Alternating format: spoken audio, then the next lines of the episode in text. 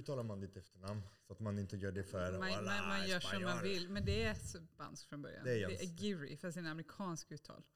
Agere. Eh, Du, du gör Äh. som du vill. Okej, okej, okej. Mitt namn är omöjligt att uttala för någon. Alltså, så att- ja men jag försöker, men Ja. var, varför Nej, men- tog du den då? Är det inte det tanken med namn? Att det ska vara någon slags, det ska vara Nej, någon men- slags eh, tilltalande grej. Ja men nu, nu heter ju min man Giri. Ja. Och jag är gift. Så Ja, så han, du- han kan ju inte byta namn. Agiri. Ja, Giri. Agiri, Ja. inte age, Men det är ju. Agiri, för det är Agiri. baskisk från början. Ja, Så det är ju okej. spanskt. Märta Jönsdotter, bara det också. Agiri. Ja. Agiri. Ja, Okej, välkommen. tack. Du, uh, jätteroligt att du är här. Eh, vi ska prata om, eh, jag har så mycket saker jag vill prata med dig om. Eh, och jag är så himla taggad. Eh, vill du börja kanske berätta lite vem du är och introducera sig själv? Eh, Ja, jag är väl den med det krångliga, krångliga namnet då. ja men förutom den, alltså den är, men det är bra, den är en liten isbrytare. Det är, man kan komma in i, i ämnet. Märta, berätta, vem är du? Jag är ju född och uppvuxen i Bokenäs i Bohuslän. Så på landet. Pappa hade en ganska liten gård på den tiden som ställde om till eko 89. Så att jag är ju liksom nästan en sån eko-native barn då som har varit med från början. Så det är väldigt roligt. Um, och sen så bestämde jag mig för när jag var liten att jag skulle aldrig bli bonde. Det fanns liksom ingen framtid i det här med lantbruk. För att jag såg att det var ju skittufft för pappa. Eh, och tittar man på utvecklingen på Bokenäset och i Sverige så är det de flesta gårdar har ju slutat att brukas och de flesta lantbrukarna har slutat vara lantbrukare. Så det var liksom en sån där känslomässig resa när jag var liten. Så att jag drog till Göteborg det första jag gjorde, läste på Handels till ekon eller ekonom. Eh, så det var ju som en helt sån Ja, men lite kulturchock. Eh, och sen när jag hade jobbat klar, eller liksom pluggat klart på Handels, då hade pappa startat det här företaget Gröna Gårdar för ja, men nästan tio år innan.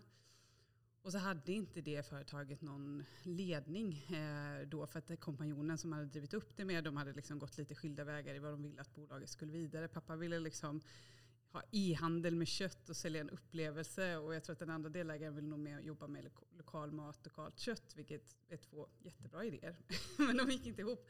Och då kom jag in i det, liksom, 24 bast, nybakad, kunde egentligen inte mycket om att driva företag, men jag är en envis person. Så att, eh, på den vägen är det. Så att jag har drivit Gröna Gårdar sedan, vad blir det, 2010-2011 ungefär. Och, det, och då återupptäckte jag ju det här, eftersom jag var så här, men jag ska gå på Handels, läkare ekonomi, göra någonting helt annat. Men när jag väl skulle liksom skaffa jobb så insåg jag att fast jag måste jobba med någonting jag verkligen bryr mig om och brinner för. För att annars så, det går inte. Liksom. Jag har alldeles för mycket åsikter och alldeles för mycket liksom, vilja att saker ska bli bättre. Eh, och då är det ju då är det ju väldigt eh, passande att vara företagare. För man får göra väldigt mycket saker och man kan göra väldigt mycket saker. Så det är liksom det är det hjärtat någonstans. Och sen var det ju en jätte, och har varit och är fortfarande väldigt överväldigande resa. Men det har varit väldigt kul för att jag har haft möjlighet att använda det som en plattform för att åka ut i världen och träffa massa olika lantbrukare som jobbar med lantbruk på, ja men det här man pratar om generativt lantbruk och ekologiskt lantbruk. Jag sitter i ekologiska lantbrukarnas styrelse bland annat, vilket är jättekul och ett otroligt hedervärt uppdrag. Och sen träffade jag min man genom det här också på en internationell konferens med de här Saver Institute om betesdrift. Så att det är därför jag då eh, eh, är, Jansdotter Agiri som efternamn. Ehm, så att han är ingenjör, men han är faktiskt cowboy från början, eller liksom uppvuxen på en ranch i Arizona. Eh, så det är jättekul att få liksom komma till se Arizona som är något helt annat än Sverige. Så det är många sådana här, jag tycker det är ganska många kulturkrockar jag har varit med om, men jag tycker det är väldigt kul och väldigt berikande att livet inte är så linjärt och allting inte är så samma. Gud vad spännande. Och det är också det jag gillade, du, du är ganska rak på, på pucken när du kommunicerar, när du pratar om allting. Eh, så att, eh, och det, är lite därför, det är lite därför du är här. Nu det är så att vi, vi spelar in live och jag inser att eh, det finns, jag hör ett litet ljud bakom, vet inte om du hör det. Det är, det är den här kylen som är precis här. För Ah, vi är ju ja. faktiskt på bagerisvedjan här på Söder. Så vi, har, vi är mitt i, i ett bageri. Stenugnen är lite varm där bakom, fortfarande är lite värme kvar. Tänkte jag, jag ska bara, jag ska bara stänga, stänga av den. Så att det inte eh, fortsätter och eh, jag har en känsla. Att det kommer fortsätta låta ja. Så. Så är det när man när man spelar in live, jag har en känsla att den kommer sätta igång så här, mitt i en jätteviktig mening. Så att det är lika bra. Så sitter här, någon sån autofon ja, det här- och bara... åh. ja, ja, den här delen är, är ju klar. Eh, så du, du driver Gröna Gårdar och då är det, då är det kött. Men det är Ja. inte bara nötkött, jag har förstått. Det är också lite, lite mer. Gris och får och... Ja, det primära är ju gräsuppfött nötkött och det innebär ju att kalven efter den har slutat vara kalv ska födas upp på bara gräs. Så där är vi väldigt hårda och har en egen, liksom, eget krav. Eh, sen har vi ju lammkött och fårkött och något som är väldigt kul är att vi säljer faktiskt mer fårkött än vad vi blir av eller än vad vi får tag i. Eh, så det är en väldigt rolig produkt att få utveckla och det har vi hållit på i 8-10 år. Eh, och numera kan jag känna att vi också betalar anständigt för tackorna vilket är väldigt roligt att de får höja värdet. Eh, och sen har vi ekologisk gris och sen säljer vi ekologisk kyckling och så säljer vi lite eh, gräs, helt gräsuppfödd ost eh, också från Ullberga gård. Så det, det är också något jag skulle vilja jobba mer med för att jag hade tyckt det var så fantastiskt att vi fick ha en, en, liksom en gräsmjölk eller hömjölkskultur av mejeriprodukter i Sverige. Det har vi inte riktigt och det borde vi kunna ha med det här landskapet vi har.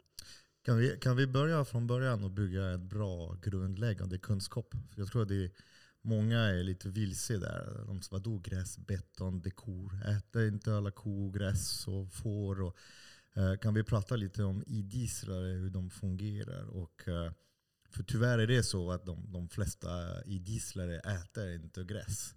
Eh, de äter ju det man kallar för kraftfoder. Kan inte du berätta lite mer om hur sammansättning fungerar och hur just gräs fungerar för kor och idisslare kontra majs och spannmål och, som är då så kallade kraftfoder. Och de påverkar ju kvaliteten på köttet. Och också, jag skulle vilja att vi pratar om, eh, om djurhälsa också. Alltså ofta man pratar om djur som eh, de kommer sist. Alltså det ska vara avkastning, produktion, det ska vara lönsamt, och det ska vara hållbart, och metan och gas. Och si. Men det är väldigt sällan man pratar om djur, hur djuret har det. Det de faktiskt lever. För att de ska dö, alltså det, blir, det blir mat allihopa. Så de, de ska dö. Men man vill helst att de dör fort, smärtfritt och att, eh, att de har ett jättebra liv innan. Det är en bred fråga. Men om man säger Mm. så här. Och där kan jag vara lite kritisk mot min egen bransch. Att man använder begreppet gräsbete väldigt löst. Eh, och tittar man på till exempel USA där jag tror begreppet egentligen föddes. Så är det ju också, där börjar de ju prata om grass-fed och grass-finished. För att förtydliga liksom att det är hela kedjan som djuret faktiskt har ätit gräs. Men generellt så kan man ju säga att näst, alla nötkreatur i Sverige äter ju någon mängd grovfoder. Det kan vara allt ifrån liksom 30, 40, 50 procent till i, vår, i vårt fall, liksom vår uppfödare, så är det 100 procent. Men man, kan, man kallar ofta det, liksom, man kan kalla ett djur gräsbete fast det har fått kraftfoder också. Och gräs eller grovfoder det är ju grönmassa kan man säga. Så det, det är klöver, det är olika typer av gräser. Du kan om du odlar havre och slår den innan den gått till frö så räknar man också det som ett gräs. Allt spannmål är ju gräs egentligen från början. Men det händer ju någonting med fettsyraprofilen när eh, gräset mognar och går i frö då och du får de här stora fröna som spannmålen har. Och det, det det blir när, när ett djur äter mycket kraftfoder är ju att det avspeglas på köttets näringsprofil så du får mer omega- omega-6 och mindre omega-3. Så det här har man forskat på både i Sverige och utomlands och vet att när ett djur är bara uppfött på gräs eh, i alla fall minst ett år innan slakt då har du ganska fin fettsyraprofil med mycket mer omega-3. Det finns väl forskning som visar att det är mer CLA, E-vitamin och andra. Alltså fettsyreprofilen ser ut annorlunda när de bara äter gräs. Och äter de ett väldigt rikt gräsfoder som vi har i våra naturbetesmarker till exempel, eller om man odlar vall med många olika arter, så finns det också indikation på att det blir antioxidanter i köttet. Så du får liksom samma effekter då, inte samma effekt som att äta grönsaker och bär förstås, för det är andra typer av antioxidanter. Men på något sätt så får du med dig mer antagligen hälsosamma ämnen i köttet när djuret har ätit en mycket mer varierad kost. Men så fort du ger dem spannmål då försvinner det där. Så att spannmålet är inte riktigt så bra för kon kan man säga. Så det som är bra är ju att eh, kon eller nötkreaturet växer snabbare, eh, producerar mer mjölk till exempel. Eh, men det som är negativt är just fettsyraprofilen påverkar negativt och får de för mycket kraftfoder så påverkas ju även djurets hälsa. Eh, för de är, kor är ju inga brödätare. Liksom. Höns och, eller fåglar är ju det. De klarar ju att äta frö och de har ju ett matsmältningssystem liksom, för det där. Men, men kor har inte det. De, är, de ska äta grovfoder, det är det de är byggda för. De är magiskt bra på det. De kan omvandla proteinet som finns i gräs, som är för oss människor helt otillgängligt, till kött och mjölk. Vilket är jättenäringstäta, fantastiska livsmedel för oss människor. Och det kan jag tycka är så synd i hela debatten att korna liksom, vi ska inte äta kött och det behövs inte. Och bara, men det är ju ett helt fantastiskt sätt att förädla en råvara vi människor inte kan använda när vi har ett land som är fullt av gräs som dessutom är så bra för den biologiska mångfalden och det lagrar kol. Och det finns massa, jag kan prata med väldigt varm om gräset som en, eller gräsmarker som en, liksom, en, en plats i, i naturen som är, eller ett habitat som är väldigt viktigt för oss eh, på många olika sätt. Men så att det, är liksom, det finns ett ganska, det, finns, det är väldigt slarvigt använt det här begreppet grassfed eller gräsuppfött. Men för mig innebär det att djuren bara ska äta gräs. Men sen är det ju så att kalven får ju naturligtvis dia. Eh, och i vårt fall så tillåter vi våra uppfödare att de köper ju kalvar ibland från mjölkproduktion. Eh, eller en del uppfödare har ju det systemet att du köper kalvar från mjölkproduktion. Och eftersom vi har en mjölkproduktion där inte, man har inte råd att låta kalven dia kon. Eh, eller råd, men ekonomin ser inte ut så i mjölksystemet. Eh, så behöver man ju ofta ge dem någon form av kraftfoder som ersättning för mjölken upp till sex månader. Så det tillåter vi ju. Och det är ju bara för att kalven ska växa bra. Annars så får den inte riktigt den näringen som krävs för att den egentligen borde få mjölk. Och det kan man, man kan se det där på två olika saker. Men jag tycker det är viktigt att de här kalvarna får födas upp. Sen på bara gräs, de får bli stutade istället för ungtjurar och de får liksom gå på bete. För att tar man ungefär 25 procent av svensk slaktvolym så är det från djur som aldrig betar och äter en ganska stor mängd kraftfoder och en ganska liten mängd grovfoder. Men även de, de djuren som äter kraftfoder äter ju grovfoder också. För det måste de för att deras magsystem ska överhuvudtaget funka. Men åker man ut i världen liksom till det här man pratar om feedlots eller CAFOs, alltså concentrated animal feeding operations. Där har du ju ofta väldigt lite liksom grönfoder och ett väldigt enahanda grönfoder. Då får man ofta bara alfa-alfa.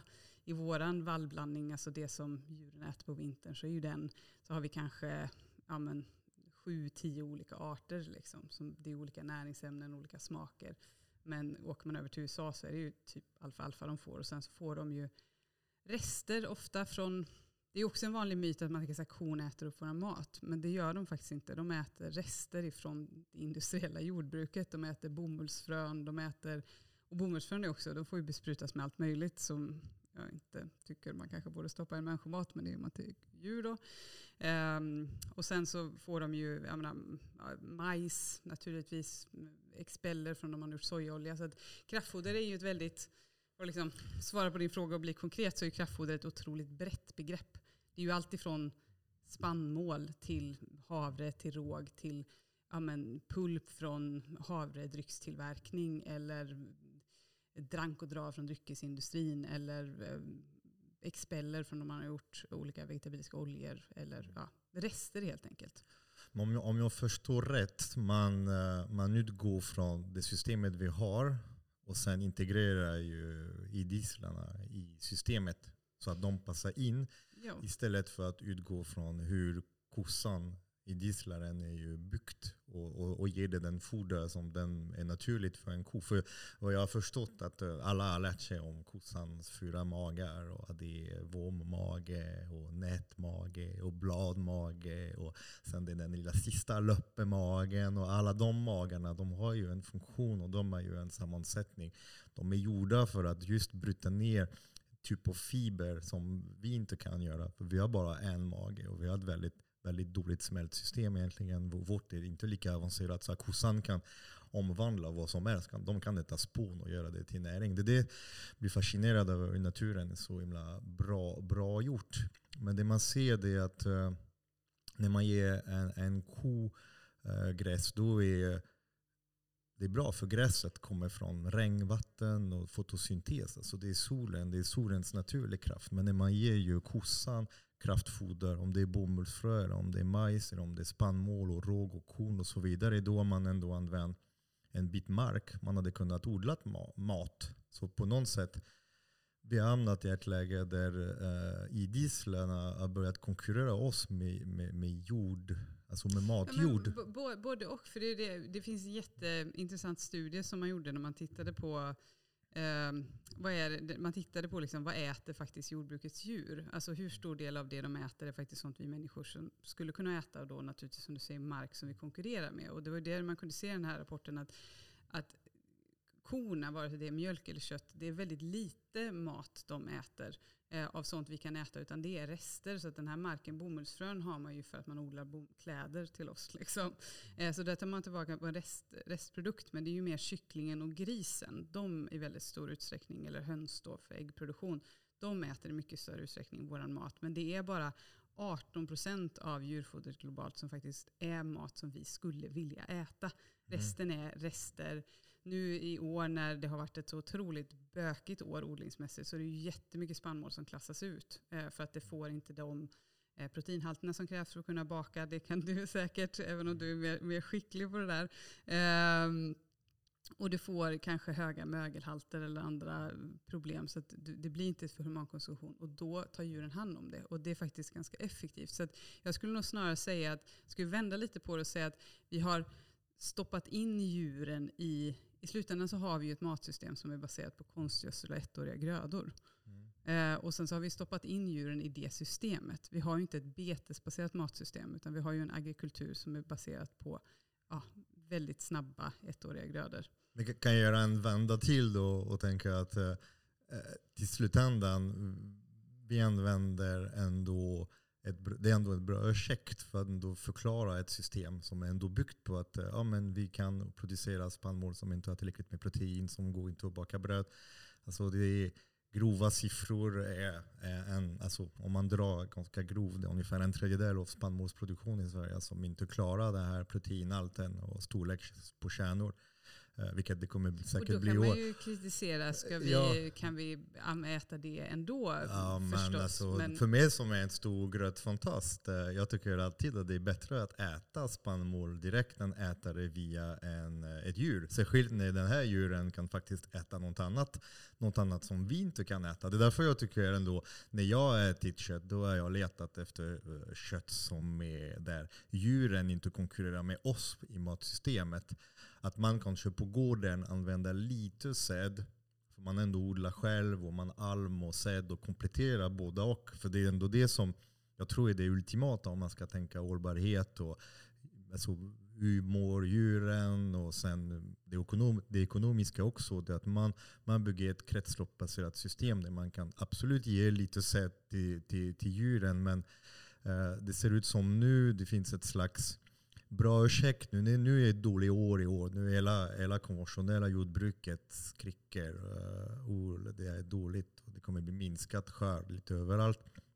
Och uh, då kommer köttindustrin lite som sådana goodwill. Men vi är här vi har vårt matsystem som kan ta vara på den här sädet som skulle bli dålig.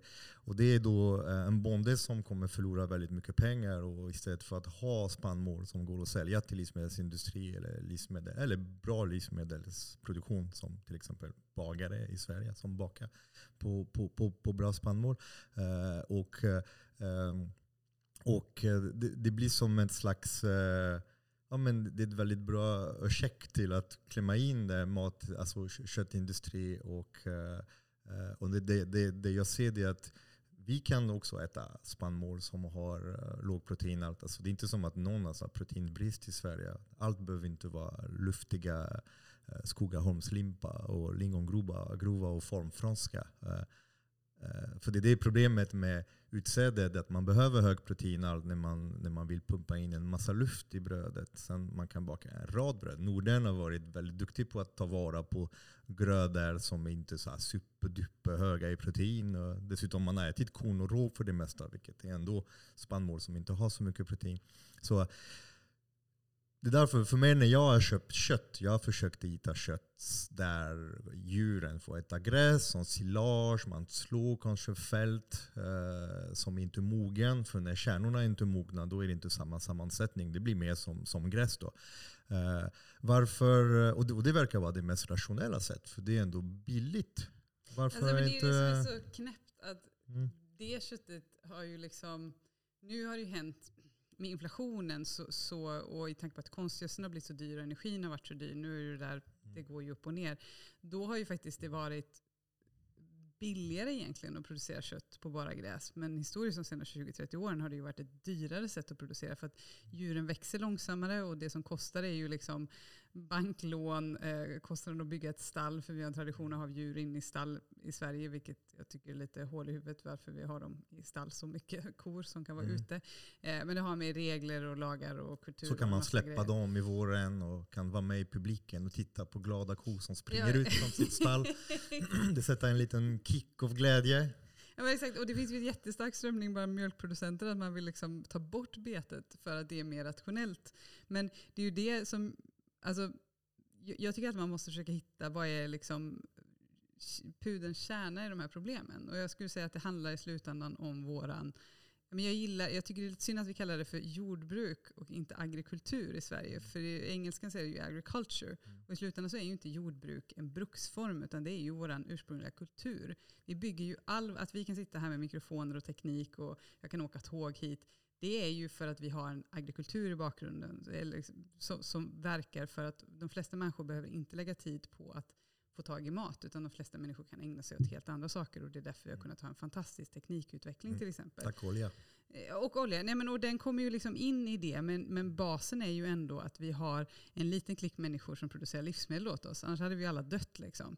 Men det är också intressant hur vi då kulturellt ser på vår livsmedelsproduktion. För det säger ju egentligen allting om hur vi sen ser på samhället i stort. Och jag tycker man kan kolla på vårt, vår agrikultur och så kan man tänka, okej, okay, vad, vad, hur skulle vi kunna göra den?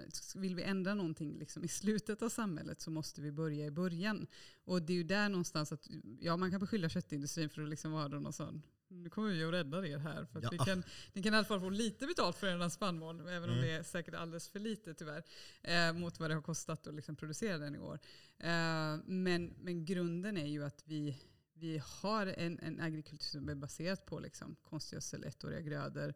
Och ett, ja, men det är ju den här liksom pyramidspelet. Agrikultur har blivit jordmissbruk, brukar ja, jag säga. Det, ja, men det, det, är ju den att typen av... Man missbrukar jorden, man missbrukar djuren och sen nu man ser det resultatet att uh, det, det, det, är ett kortsiktigt scenario för, för jordhälsa för, och för liv på jorden egentligen. Jo, det går ju igen om du tittar på hur vi liksom hur vi tänker med andra delar i samhället. Så jag tror att när man försöker liksom lösa hållbarhetsutmaningarna genom att säga nu ska vi ha liksom fossilfritt och köra elbilar. Så är det, det är liksom, man försöker bara tejpa över problemen istället för att gå till botten med vad, vad är, hur vill vi egentligen bygga vårt samhälle eh, och vår kultur. För att jag, kan, jag vill ju ändå tro att vi kan ha en agrikultur som är positiv. Alltså det är det man pratar om, regenerativ agrikultur då istället, eller ekologisk.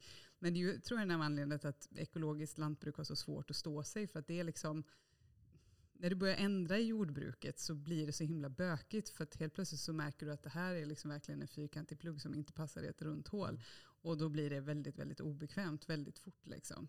Och då är det lättare att greenwasha lite. Och, hmm, precis, det är precis, det, är precis det jag sa innan. Att man, att man borde jobba utifrån naturens villkor och jordens villkor. Och där är det lite mer biodynamisk odling. Där man ut, utgår från, från jordens förmåga. Man är eh, mycket mer mån om, om eh, alla olika delar, vad som, vad som behövs. För det, det, det jag ser, jag, jag har åkt väldigt mycket runt de senaste tiderna och jag, jag går mycket på konferenser. Jag tycker det är intressant att lära mig från, från forskare. Och eh, inom, eh, inom jordbruk, när man pratar om, om djur, det, djuren kommer alltid sist på kedjan. Alltså det är verkligen mycket system, ekonomi, men och då att man ser det så att djuret ja. kommer sist. Att det ska liksom vara, mm. ja men då hanterar vi det och så har man silo. Här har vi djurproduktion och så har vi mm. växtodling. Och bara, men mm. Så funkar det ju inte. Utan du ska Nej. ju ha det integrerat med varandra. Det är ju då, du har det, det, är då det funkar. Liksom.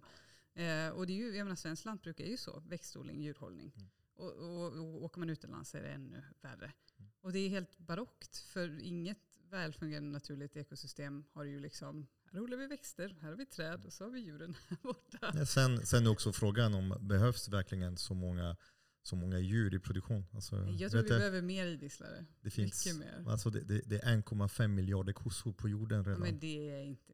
Det är en för fem invånare. Det Ja, är men det är lite väl mycket. Tanken på att det är en stor del av befolkningen som inte ens äter kött. Men Men vi kan tänker byta ut några av dem mot Mm. bufflar och gnuer och för vad, vad ja, alltså, vi, har, vi har 4% vilda, vilda djur kvar på jorden. Om man tar uh, biomassa av, av ryggraddjur. Men eh, hur, för det, det är det som blir också lite problematiskt. När plötsligt när vi har 1,5 miljarder kossor Eh, för nu vi har ändå en rad eh, bekymmer med koldioxidutsläpp, med klimat, med övergödning, med eh, alltså förlust av mångfald och, och hur ehm, när vi har 1,5 miljarder kossor och de flesta ju som äter ju kraftfoder som äter då ett mat som behöver väldigt mycket resurser och olja och pesticider och stora uttor och stora traktorer och djupa plöjning och som packar jorden låter åkrarna också vara väldigt nakna länge. Alltså, ni kommer se nu under vintern när ni kör bil runt omkring, alltså man ser det,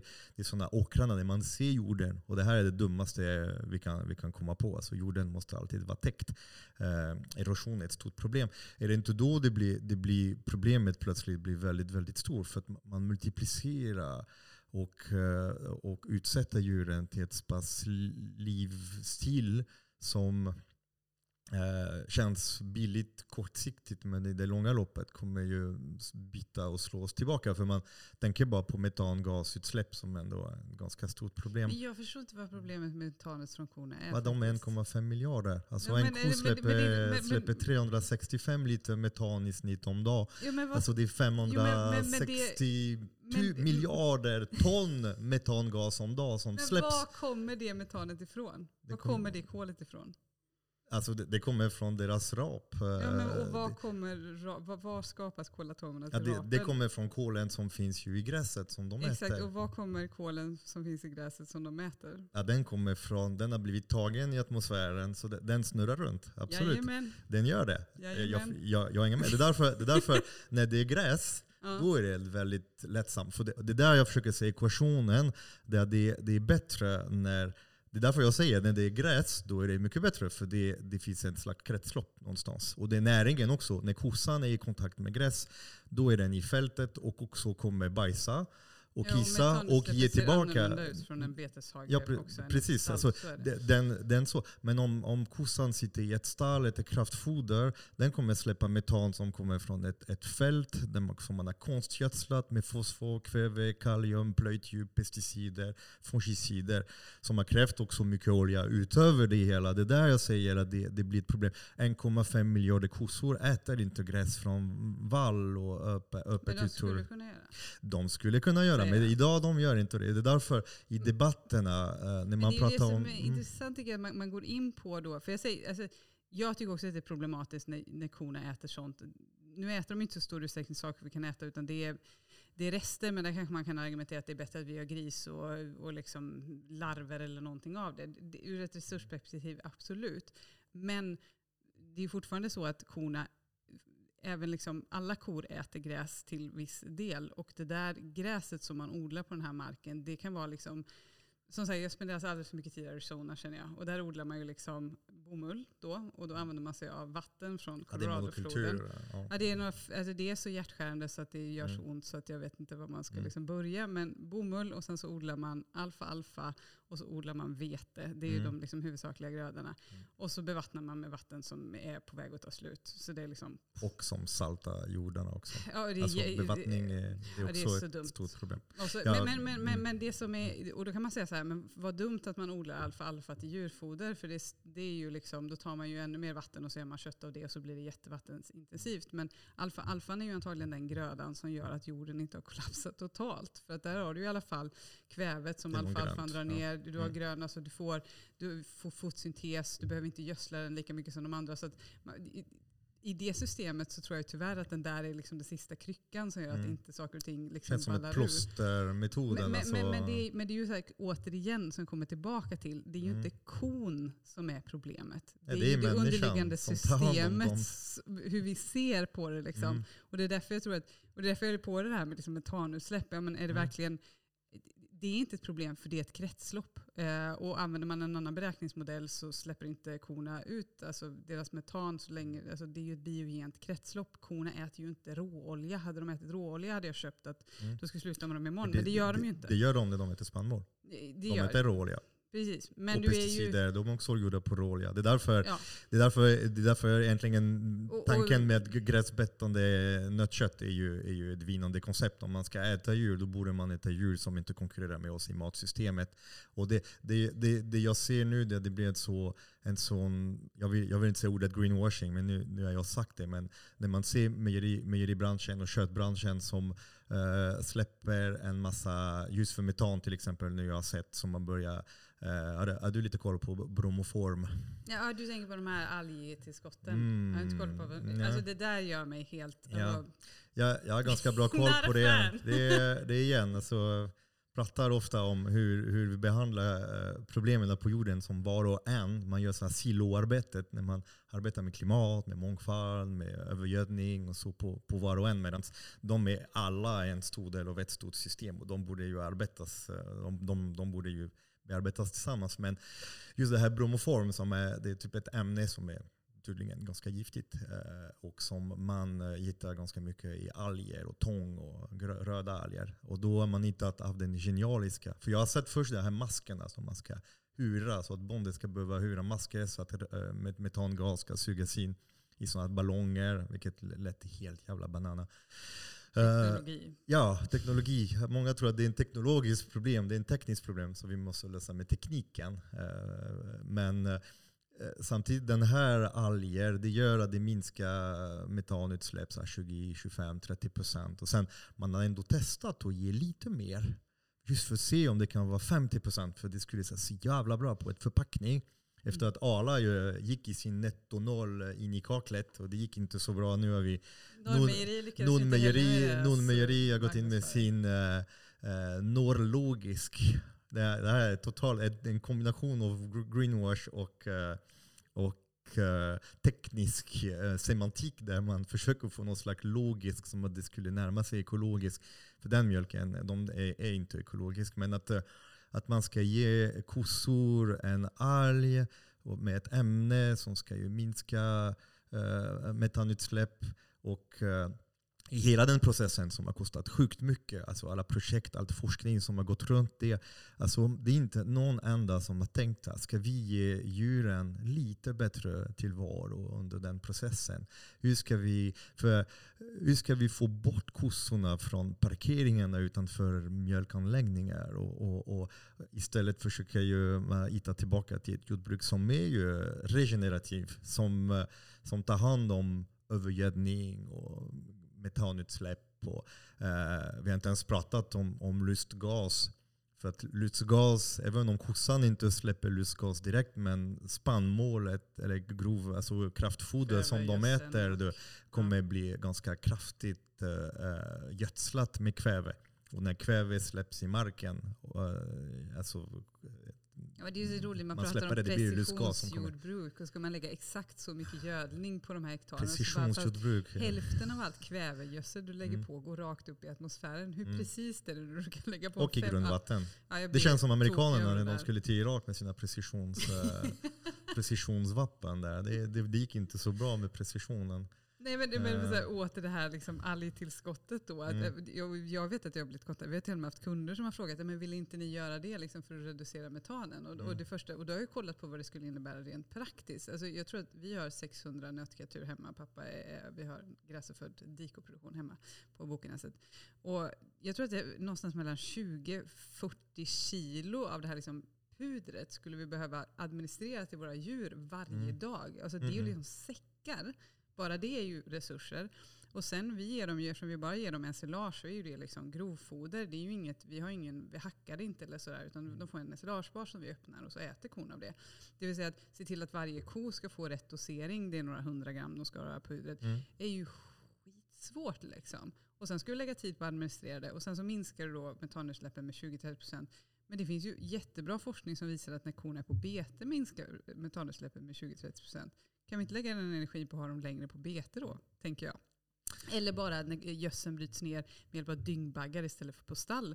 Så minskar också metanavgången jättemycket. Och sen återigen som du säger, det är ändå ett kretslopp. Så jag kan vara lite så här potato potato när de äter gräs. Mm. Och, och det, men, men jag tror att det kommer till att vi har ju en väldigt stark så här, ingenjörsteknokrati, agrikultur. Alltså där vi har en väldigt stark övertro till teknik. Mm. Och så har vi så här, biologi, det är något flummigt som någon annan håller på med. Och det här... Eh, det, det, finns en managementmodell som heter holistic management som en del regenerativa bönder använder sig av. Och där pratar eh, författaren Allen som har skrivit boken om komplexa och komplicerade system. Och ett komplicerat system det är ju det som teknik är. Det är ingenjörsvetenskap. Där mm. finns det alltid en ex expert som kan svara på liksom, vad är det vi inte vet? Uh, ja, men vi kan lösa det här problemet på de här olika sätten. Och det är ju det man gör när man ska sätta en mask på en ko eller ett och Det är ofta problem som, alltså det är ett lösning som skapar ett nytt problem. Exakt. Som behöver lösas också. Det här ja. är framgång, det här är, det här är vägen till tillväxt. Alltså om man vill växa.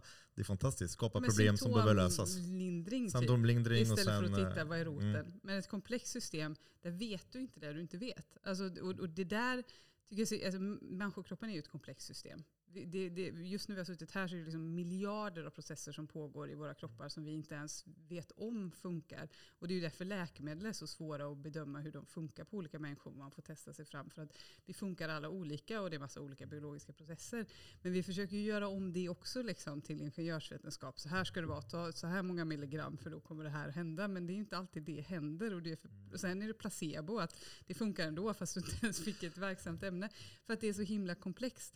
Och det är samma sak. att man försöker lösa någonting liksom, genom att tro att det är ett komplicerat system där man kan kontrollera allting. Men i själva verket så är kon ett jättekomplext system där du snarare får prova dig fram, se vad som funkar och vara väldigt uppmärksam på att nu fick jag kanske en, en konsekvens här som jag inte vill ha. Då kanske mitt beteende inte är så smart. Men istället det här komplicerade systemet som du säger så försöker man liksom bara lappa på.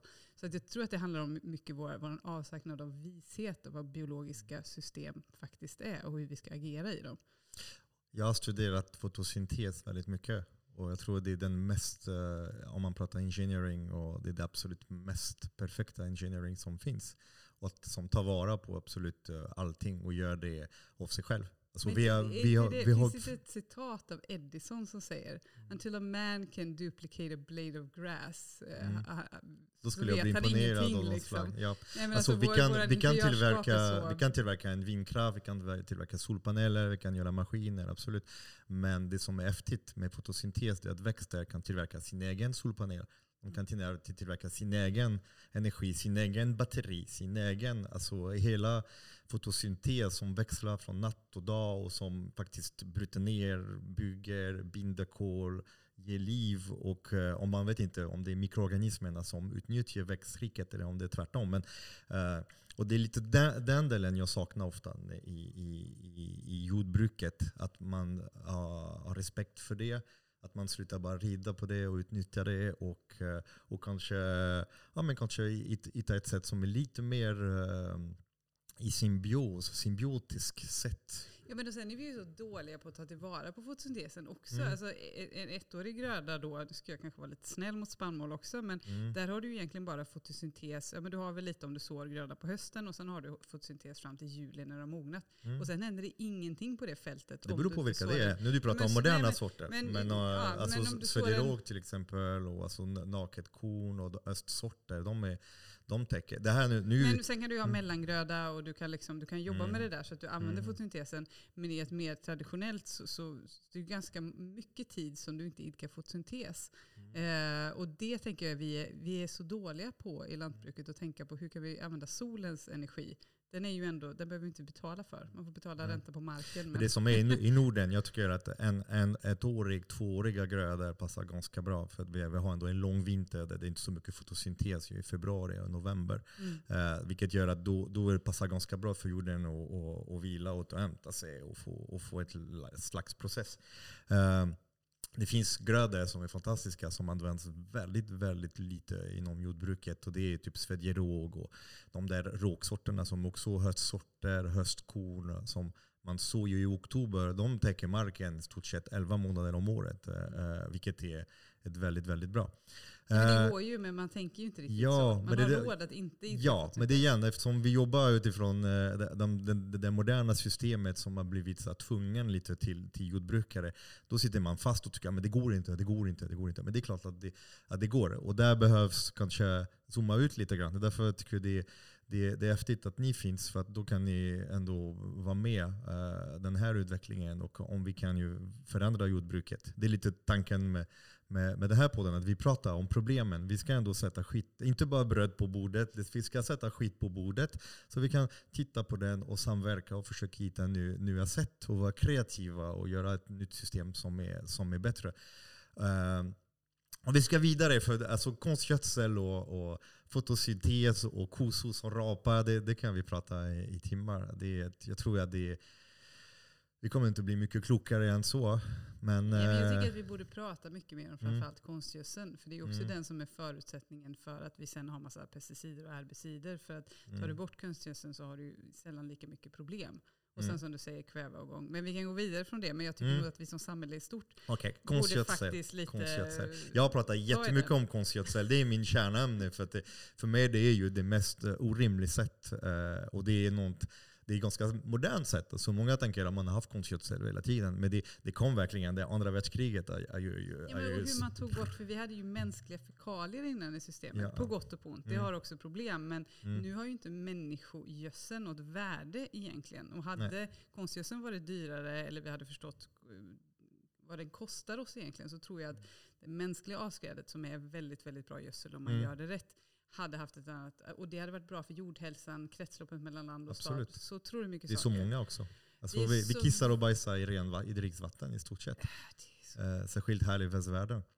Eh, men vi, vi, vi, går, vi går vidare, Vi för det, det, det. det, är flera avsnitt. Alltså, det är också det att eh, ehm, eh, Eh, det är flera snider. vi har flera eh, andra områden och, och alla går tillbaka till konstgödsel på något sätt. Eftersom det är lite så här stapled, eller är alltid byggt på olja, kol, gas, konstgödsel, pesticider och jordmissbruk på något sätt. Och det är det man vill så här, ah, eh, bryta sig loss lite. Det finns ett annat ämne när det gäller djur som jag också är intresserad av och det är avel.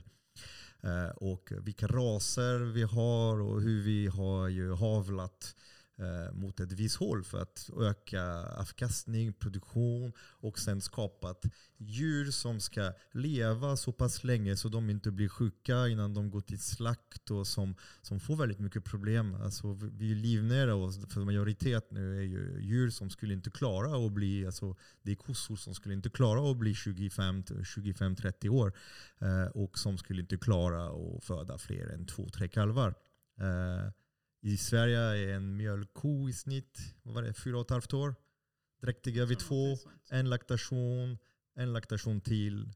Tills det är slut sen det blir ju, det blir ju, det blir ju en burgare till, eh, till eh, bara, bara så här. Så att, ehm, vad, vad har du för, för tankar kring det och hur ser du framtiden? Kan vi gå tillbaka till uh, rödkullako, fjällko och Jag tänker vi kanske inte Vänners, måste Vänners ko? tillbaka men vi ska liksom framåt på ett bättre sätt. Kossorna som, är- som, som är härifrån, som Ja. är mindre, som är, som är anpassat för att passa landskapet, klimaten, som är jävligt bra mammor, som är väldigt fina och, och som gör framförallt livsmedel som är fantastiska. Som vi skulle kunna skrutta om i hela världen. Ja, det, för det är det som jag tycker är så fantastiskt med Sverige, att det är gräset som vi har i det här landet och den mångfalden som vi, eftersom vi måste inte bevattna, vi har väldigt mycket vatten eh, generellt sett. Eh, Jag har sett Vettefält som bevattnades i juni i år faktiskt. jag kan tyvärr Kanon. förstå det med den här, eh, men ehm, Alltså det ja, vi, Mm. vi kommer nog kanske dit om vi kommer se mer sådana här somrar tyvärr. Och det, ja, det är ett annat ämne. vi kan prata Men- klimat sen, klimatförändring. Exakt. Nej, men, eh, alltså, jag tycker också avel är väldigt, ett väldigt intressant ämne. Och jag vet att eh, det finns, jag kommer inte ihåg vilken bok och författare det är som har sagt det. Men eh, an animal's job is to perform in the environment to which it is born. Och Mhm. det där är ett väldigt intressant citat. För att ehm, man kan ju säga att de jordbruksdjuren som vi har avlat fram idag, de, de, de har ju en performance. Alltså de, de gör ju det de ska i det systemet som de finns i. Eh, och jag menar, en kyckling idag är ju mer effektiv än vad en konstgjord köttbit är eller väldigt mycket annat. Alltså en kyckling är så absurt effektiv så det är inte klokt. Liksom. Jag tror Mm. att Det blir mycket kostnaden... kött för, för väldigt lite foder. Ja, och tittar du på liksom den, liksom proteinkostnaden Mm. för ett kilo kyckling, nu vet jag inte hur det är de liksom senaste året för att priserna har gått upp och ner, så är Mm. det billigare att äta kyckling än att äta bönor om du tittar på Mm. hur mycket liksom aminosyror du får i dig. Vilket är så här, hur är det ens möjligt? Liksom? Men, men sen så är det ju som du säger, men är det rätt? Eh, alltså Mm. har vi tänkt rätt? För de här kycklingarna de, de mår ju inte bra. Mm. Alltså det, det är ju ingen... Och det är ju nästan som att man kan ifrågasätta, är det ens en kyckling? För det går så fort och det är, så liksom, det är ett så kondenserat liv på något sätt. Eh, men det är ju en utmaning som vi hade, har haft och fortfarande har jättemycket när det kommer till gräsfött eh, kött. är att vi har inte riktigt ett avelsmaterial för det.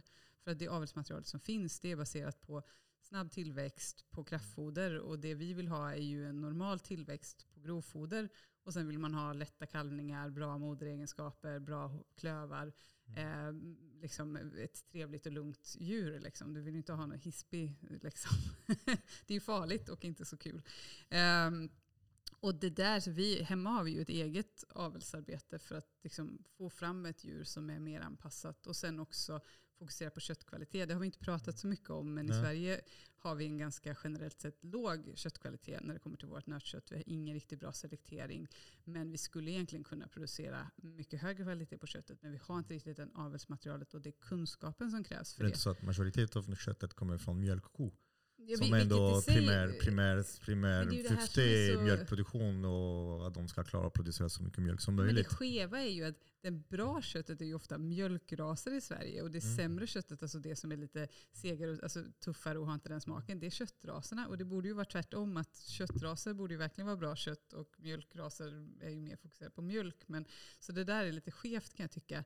Men, och jag vet att jag är inte en expert med liksom äggproduktion, men det där är ju i sig ett jätteproblem. Att ska du ha en mer liksom ekologisk äggproduktion där du kanske inte vill ha ett sånt intensivt dyrt foder till kycklingarna, eller hönsen är det ju, så finns ju inte avelsmaterialet. Alltså det finns inte en höna som klarar av det. Och för att du ska ha ekonomi i produktionen så måste du ha en höna som lägger ett ägg om dagen. Alltså det finns men, men, de men, har men de inte... äggen blir så dyra så det är ingen som vill betala 10 kronor per ägg. Liksom. Ja, eller kanske man kan vända på det. Man tillåter den typ av djurhållning på den typ av sönderhavlade djur. eh, Vilket straffar ju de som skulle kunna göra bra. För det finns ju massa hönsraser som är båda bra köttras och väldigt bra att värpa. Ja, det är bara det här kan- vi inte ens äter upp eh, värphönsen utan de, Nej. de ses inte ens som Nej, vi resurs. kan gå in i kycklingindustri. Jag är, jag är ganska... Jag jag är ganska ja, men det, Det är klart, det är klart att jag, jag förstår att du, du har tur att du har, du har ingen kycklingkött på gröna gårdar. Nej, vi har det. Vi, vi Eh, jobbar med ja, ni- re- ja, ni- rekokyckling. Och det är också, också. intressant. Okej, ja. Har ju liksom importerat sin egen ras och faktiskt egna moderdjur. Mm. Eh, för att, och det är ju också det att du kan ha ekologisk kyckling för att du kan köpa konventionella. Ja, eh, Alltså, Havel kommer från samma plats alltihop. Ja, och Det är sen så är det, jag tror inte ens att eh, vi avlar i Sverige. Det kanske du Nej, kan? det är två, all, det är allt två kommer företag. utifrån. Ja, ja, ja, Och då tänker kom- man hur mm. svensk är svensk fågel då? Nu får jag kronfågel på mig. Mm, ja, men det, är- det är okej.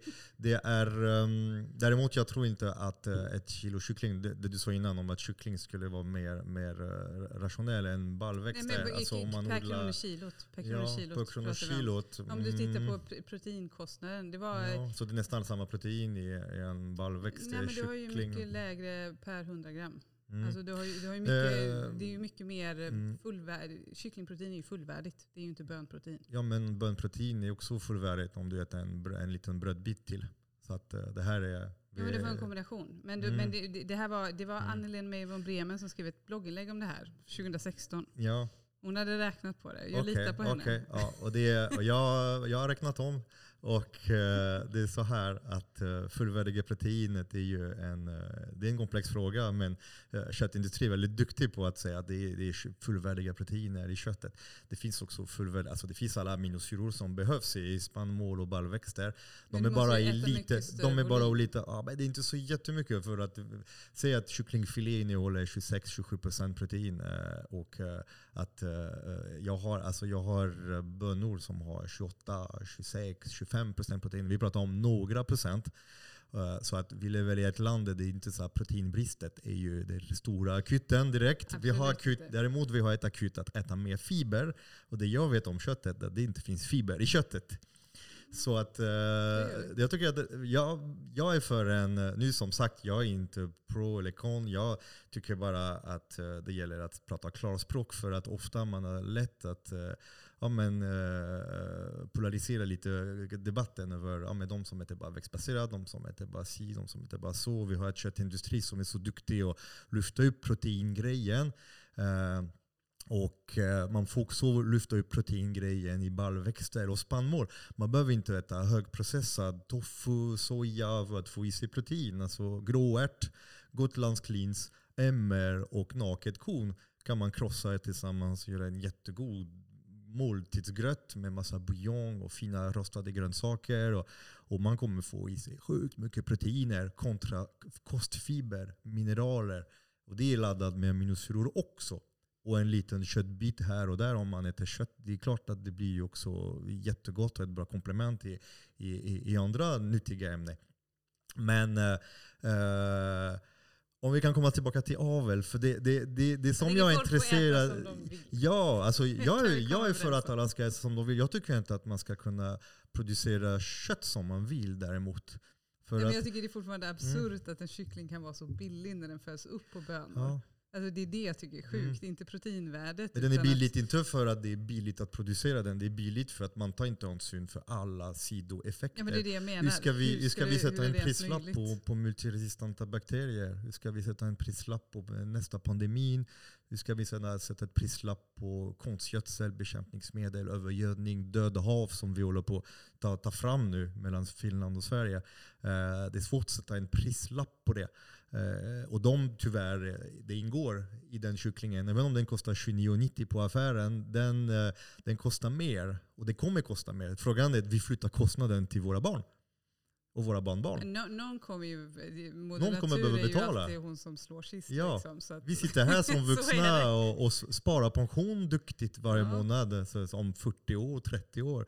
Medan vi sitter och skyfflar en rad problem och för över dem till våra barn och våra barnbarn. Ja, men det, och det är det jag menar, gå tillbaka till liksom grundproblemet. Att varför har vi den synen på oss själva och på naturen som vi är ju en del av. Det är ju inte så att Mm. naturen finns där ute. Vi är ju också natur. Ja, Vi det- är det- biologiska liksom. Vi är en del av det. Ja men exakt. Och, och var, varför har vi liksom... Vad jag, så ska Ja, man ska vara snäll mot naturen. Man ska Ja. ta hand om naturen. Naturen Ja. är där borta i skogen. Kallhuggad skog. Här är naturen. Det är, Ja, men, och, och, du ska och, inte gå in på skog nu. Inte. det kan jag får också prata om det prata senare. Vi kan prata också för djur, djuruppföring. Ja, faktiskt. men- det, ja. ja. Fortsätt din tanke. Vi kan gå tillbaka till skog lite. Jag har en fråga. Du har, du har en fråga om skog. Du Ja. en fråga om skog. Jag vet inte om jag ska svara på den. Nej, men jag tänkte om, eh, det, jag har några uh, Skogsbete. uppfödare som har, som har börjat med skogsbete och, som, eh, och som har sagt att, att virkeskvalitet får stryk men att det är ändå bra för att det blir bättre köttkvalitet, att djuren mår bra och särskilt när det har varit lite så här, mycket regn, mycket torrt, mycket att integrera nötkött, djur i disslare och skog, det har varit ett en framgångskoncept. Eh, är det någonting du... Nej, men alltså, saken Tänker är på. den att egentligen är det helt absurt. Nu, nu blir det ju eftersom vi har, vi har ju en hel del åkermarksbete i Sverige.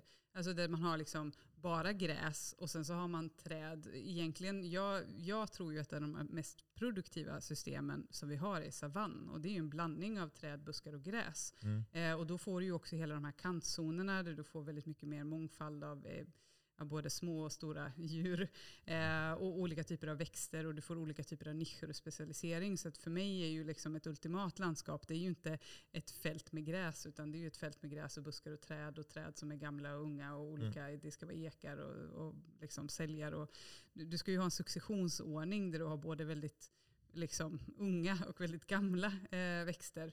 Eh, det pratar man mycket om i permakultur också, att det finns ett värde av det. Och sen så ska du ha en föryngring av skogen. Och i Sverige är det ett problem att vi har inga elefanter eller stora djur som liksom eh, går åt träden. Och det är därför jag tror vi, vi människor behöver vara den elefanten som hela tiden håller Mm. tillbaka Du har björnen.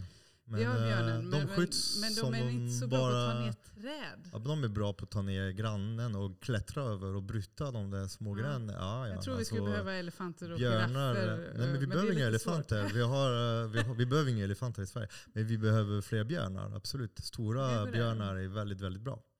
Mm. Eh, Det här, jag vet inte, nu jag läste att man skulle, man skulle slakta dem, man skulle döda fler björnar för de är för Men, många. det- men, men sen har man ju också problemet med, och det kommer ju igen, vilken plats vi människor vill ta. Mm. För där är vi ju väldigt ambivalenta. Vi vill ha jättemycket rovdjur men sen är det ju problemet att det blir ju också farligt för människor. Det blir farligt för vi har massa vägar.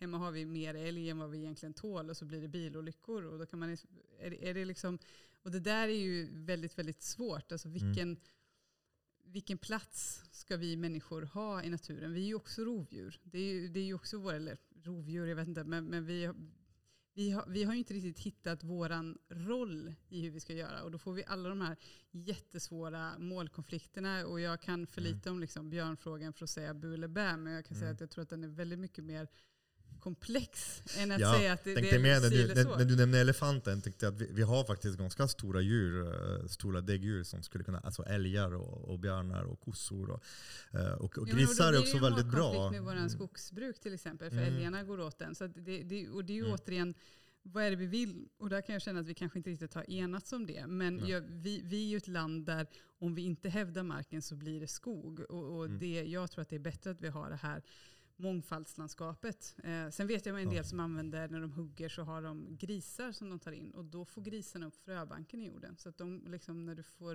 men nu har vi ju vildsvin då som Ja. naturligtvis gör det. Så att frågan är ju återigen vad liksom, hur kan vi människor vara en nyttig art som ser till att alla andra arter fungerar bättre? Nu är vi ju lite en onyttig art som ser till att alla andra djur blir Ja, problem. och vi är så väldigt tycker vi att vi duktiga- får en vargfråga och en Mm. björnfråga. Men Ja. det är ju för att vi är där inne och liksom Vi har också väldigt bra fantasi. Vi är duktiga på att fantisera. Att alltså, nu, nu det är svampsäsong, alla går in i skogen. Och man går in i skogen och tror att man är i naturen. Alltså, eh, skogen som finns är ju odlat. Det är stort sett ett odlad mark. Alltså, vi har 2% gammal skog kvar i Sverige. Alltså skog som är orörd. Så att det är också det, om vi lämnar åkrar och växer igen, då är det det, det, det, det blir skog men det tar ju så många, så, så, så många år.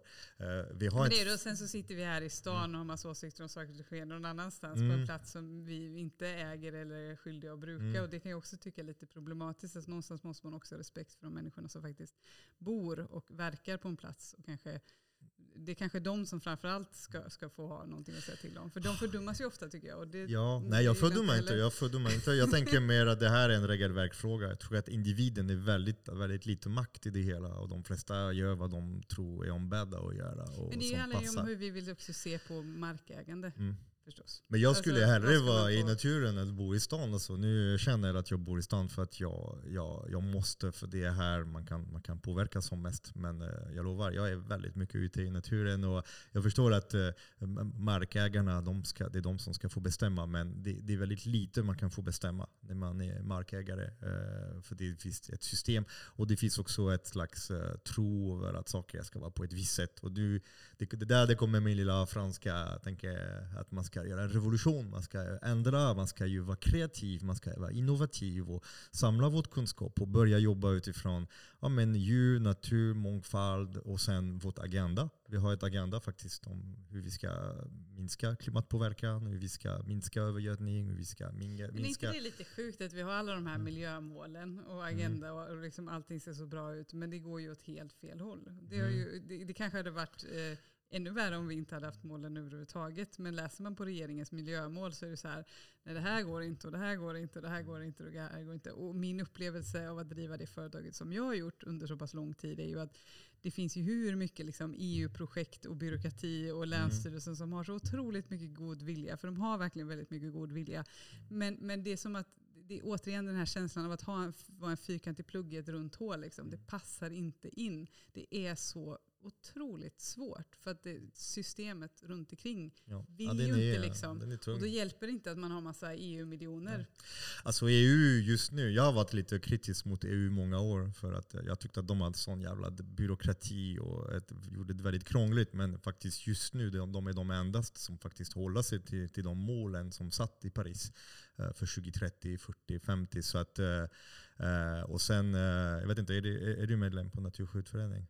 Nej, eh, nej, det är Inte? Okej, ja, men det kanske är dags att, att slå till där. För där är inte mycket pengar och det är ändå, om man ska påverka just svenska politiker, då jag tror inte att det finns något bättre sätt. Än eh, för att äh, de, bygger, de har byggt massa verktyg och, så att man kan faktiskt äh, vara delaktig. Äh. Jag, jag har inte varit medlem så himla länge heller. Jag har också fått lära mig. Eh, jag visste inte riktigt vad de gjorde. Och hur det ser. Nu, nu när jag vet, då har jag blivit medlem. Så att, eh, kan passa på. Ni där ute kanske som, som känner att ni vill göra någonting. Då kan man vara medlem. Vi har haft Naturskyddsförening. kontakt med dem för att, eh, genom Ja. ekologiska lantbrukarna för att Ja. vi samarbetar. Vi har ju Ja. gemensamma intressen kan man säga. skomakarbarn. Ja. Vi jobbar med miljöfrågor och, och ekologi och försöker skydda naturen. Eh, och sen, eh, ja. Men det, det är därför det är bra om vi kan samla krafter allihopa och försöka jobba ihop och försöka bygga, bygga bra, starka strategier eh, tillsammans.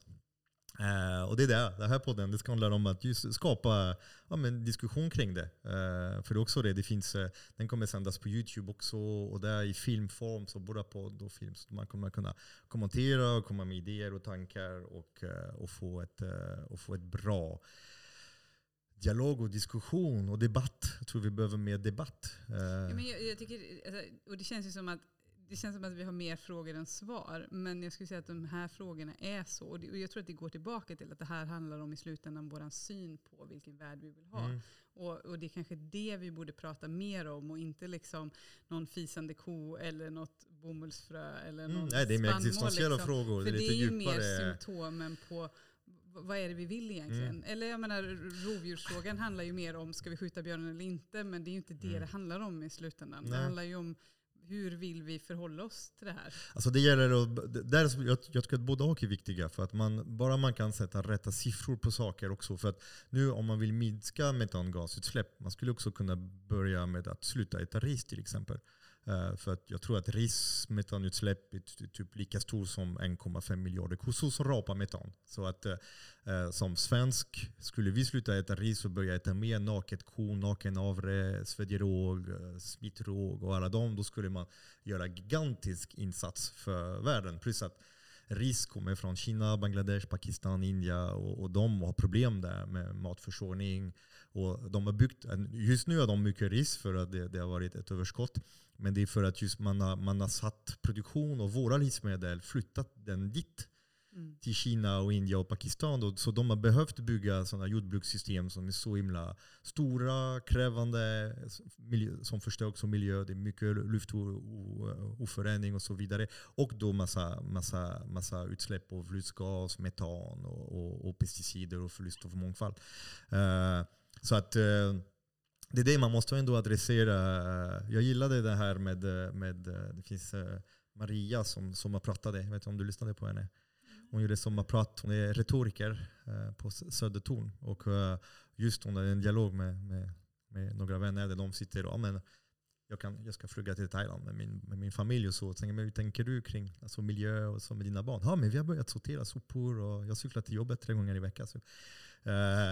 Och, det, och, det är där ett intressant, svårt. om man sätter dem i, i, i, i, kontexten. Så alltså, tyvärr, du måste sortera och cykla till jobbet hela ditt liv för att bara kompensera din biljett. Om man ska börja, och då plötsligt argumenten dör. Jag tänker bara att det, det är viktigt att sätta saker i perspektiv. Alltså varför Eh, det, det är olika frågor. Varför, varför är det som det är? Det är för att vi, vi, har, vi har den här dominans. Vi, har, vi äger allting, vi har allting. Eh, samtidigt vi har också en mjuk sida. Och hur kan vi hitta den här mjuka sidan? Till exempel, jag har vänner som har katt och hund och så. Alltså, de har, de har livsförsäkring för dem. De har vårdförsäkring, alltså om de får en tumör, de får en sjukdom eller gör sig illa i nageln. De kommer få gå till, de kommer få gå till eh, Djurförsäkring är en av de mest lönsamma försäkringsgrenarna. ja alltså de, de, de går dit och så, så. Det finns en mjuk sida där folk bryr sig om djur och skulle bet, betrakta djur precis som vi. Eh, jag såg nu i Frankrike, det var typ en, en kalv som föddes med, med, med sex ben. Den hade så här, två ben på ryggen och då blev det en stor drift där ute i medier. Och den här kalven, och då, det togs hand om den, de har opererat den här lilla kalven, tog bort de där två ben. Och sen två år senare, det blev ju hamburgare. Och då var det så här, nu var det slut för dig. Alltså, så det var en sex timmars operation som kostade, jag kommer inte ihåg hur många hundratusen. Eh, Vad dyr hamburgare. Ja, men alltså, att, att, att, nu det blev så tydligt för mig, för jag såg den kalven som hoppade från kalv, kalv, don't give a shit. Alltså, det är bara, det är ingen, ingen eh, med, med, med känsla mer än de är bara gulliga så, men det blir gott sen. Eh, till att det blev någon slags en djur med skäll som förtjänar vård, och operation och bedövning och sådär. Eh, Medans, så varför, varför tror du är det så att vi, vi ser öns och katt på olika sätt och hund och gris på olika sätt? Att vi har den här förmågan att eh, ja, men avskriva sig från medkänsla plötsligt när det blir mat? Ja, men det, jag tycker det är en större... Alltså, det är ju en intressant fråga för vi människor är ju lite så on-off när det kommer till vår empati. Det har man ju också kunnat se historiskt att när vi hamnar under totalitära regimer så det är ju mm. nästan en så etik och moralprofessor som får svara på det här. Men vi har ju möjligheten, jag menar, tar man andra världskriget, liksom, hur man kan bara dehumanisera andra människor pratar vi om. Mm. Det är ju inte ens en annan art utan det är ju bokstavligen liksom människor som ser ut som en själv som man betedde sig alltså, obeskrivligt illa mot. Och, vi mm. har fortfarande, och det gör det fortfarande? Eh, exakt, det är ju inte så att det, det, är det sista tyvärr koncentrationslägret som byggdes i världen. Det, det sker idag. Vi har mm. slaveri idag. Eh, och en del av, jag vet, våra mobiltelefoner, mig vetligen så är ju en del av metallerna som finns i de här mobiltelefonerna, de är, mm. det, det, är väl slav eller slavliknande förhållanden som de bryts under. Och det, mm. ja, det är liksom, och man hade önskat att vi hade gått vidare men det har vi inte. Och det är ju ofta argumentet som, som jag möter en hel del veganer genom mitt jobb för de hamnar in på vår Facebook-sida och skriver arga saker liksom, och så tycker de hur mm. i hela fridens namn kan ni liksom döda djur? Men för mig, eh, och så vill de liksom få fram att man är någon form av psykopat. Men jag, jag, för mig är det ju inte, alltså, hur hanterar du, hur hanterar du den, typ av, den typ av frågor? Är det, det är ofta inte frågor, det är ofta en... Nej, men det är ofta bara folk som är... Alltså, de är inte intresserade av en dialog. Eh, så att det, det, är ju liksom ofta så, det finns någonting som är en faktafråga så brukar vi besvara den. För, för mm. tänka att andra kunder kan vara intresserade av hur vi resonerar. Annars så får de bara liksom, låt hålla på. Men för mig är det så att det, det finns bara liv och mer liv. Alltså det, och livet är ju en process av födelse, uppbyggnad, död och förruttnelse. Det är ju det naturen är. Alltså du, du kan inte, eh, jag tror att vi inte ska liksom konsumera andra varelser. Det, det, det, gör vi hela tiden. Som du säger, fotosyntesen eller bakterierna eller fotosyntesen. Eller vem, det, det liksom, tittar du på bakterier i jorden så är det som bara, de bara käkar varandra. Det är ett fullskaligt krig alltså, att, nere. Att liksom. leva, det är inte att vara snäll direkt. Nej, nej, alltså, nej, li, liv handlar om att utnyttja sitt miljö. Äta men, och, och föröka sig. Det är reproduktion och överlevnad. Så är det. Och jag skulle säga att naturen är snäll men brutal. Alltså, har du sett en lejon som fångar en apa? Alltså, de sitter inte och tar en rakt in i halsen så att det ska gå fort och smärtfritt. Alltså, det är ingen clean cut. Ibland de drar det och skakar den runt. Eller en örn som, får, som fiskar en lax och så. De spetsar den i ryggen. Och, ja, alltså, det är mm. absolut. Alltså, jag tror att man romantiserar livet och döden ganska mycket. Alltså, naturen är grym. Uh, men sen, det, det, det som skiljer oss från djur är att vi har ändå ett, ett medvete som Alltså vi, vi vet. en neokortex och, där vi kan tänka och förstå ja. på ett annat sätt tror jag än många andra djur. Så hur kan vi göra? Varför, eh, varför kan vi inte hitta en, en bana när vi kan bygga ett matsystem där Men man, jag, jag man tror att det handlar om liksom våran, våran syn på det hela. För, för det är ju lite så att de flesta människor på jorden känner ju inte jag, så varför ska jag bry mig om dem någonstans? Mm. Det, det, går ju mm. inte. Och jag tror att vi är nog lite så att vi klarar bara av ett antal hundra människor. Vi, vi, mm. vi klarar liksom inte av oss att bry oss om hur mycket ja. som helst. För det beror på hur mycket sociala medier man har. Ja, men och, och, och, om man börjar bry sig om allting, då, då mår man ju inte bra själv. Då bryr man sig inte om sig själv mm. ofta. Så jag tror att det där...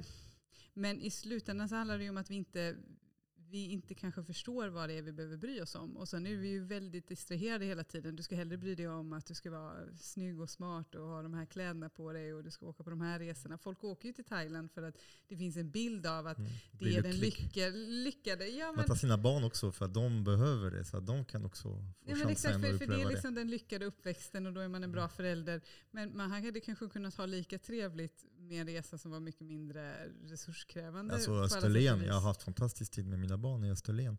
Ja. Men de, de eh, alltså veganer och aktivister som skriver på ditt Facebook, alltså på- på något sätt kan du också hitta någon slags förståelse. Du förstår dem över deras... För jag hänger mycket med, med ungdomar och jag ser det, det, det är ett växande rörelse och, och, och där man, man slutar äta djur för man tycker att djurätande är ju omänskligt.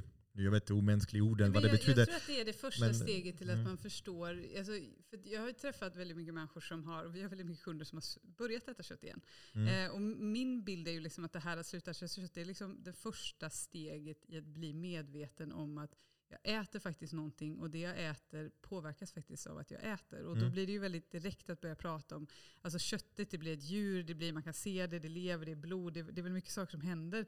Men för mig kan jag ju tycka att det är mer grymt att äta spannmål eller bönor som kommer från en mark som är odlad på ett fruktansvärt sätt. För det är ju inte bara, liksom, det är inte bara det är ju liksom död, det är ju ekosystemsförintelse Ja, det är maskar, det är insekter, absolut. Eh, Alltså det är livet överallt. liv och det är Mm. därför jag säger, för mig är det liksom någonstans, och så säger man du ska inte äta en ko, det är så brutalt. Jo, fast jag äter en ko var femte år och den kon Mm. bidrar till hur många dyngbaggar och bin och liksom Mm. fåglar, Fåglar, som helst har absolut. liv. Så det, det, säger så här, det finns bara liv och Absolut. mer liv om man gör Absolut. det rätt. Men det är för att Men nu man så man jämför behöver med ett bra system. Om man Ja. jämför med ett bra system, Men jag går ju inte och äter något skitkött Mm. för det bidrar Nej. ju till samma sak. Så Nej, för det, det är man också det. hålla- Alltså, argument som jag förstår det är att såklart om, om man ska, ja men du vet det, så här besprutat soja och den sojan den kommer från regnskog som har blivit, eh, som har blivit kapat och det är pesticider och det är glyfosat så det, det är gorillor, orangutang och fjärilar och insekter som dör. Så det är inte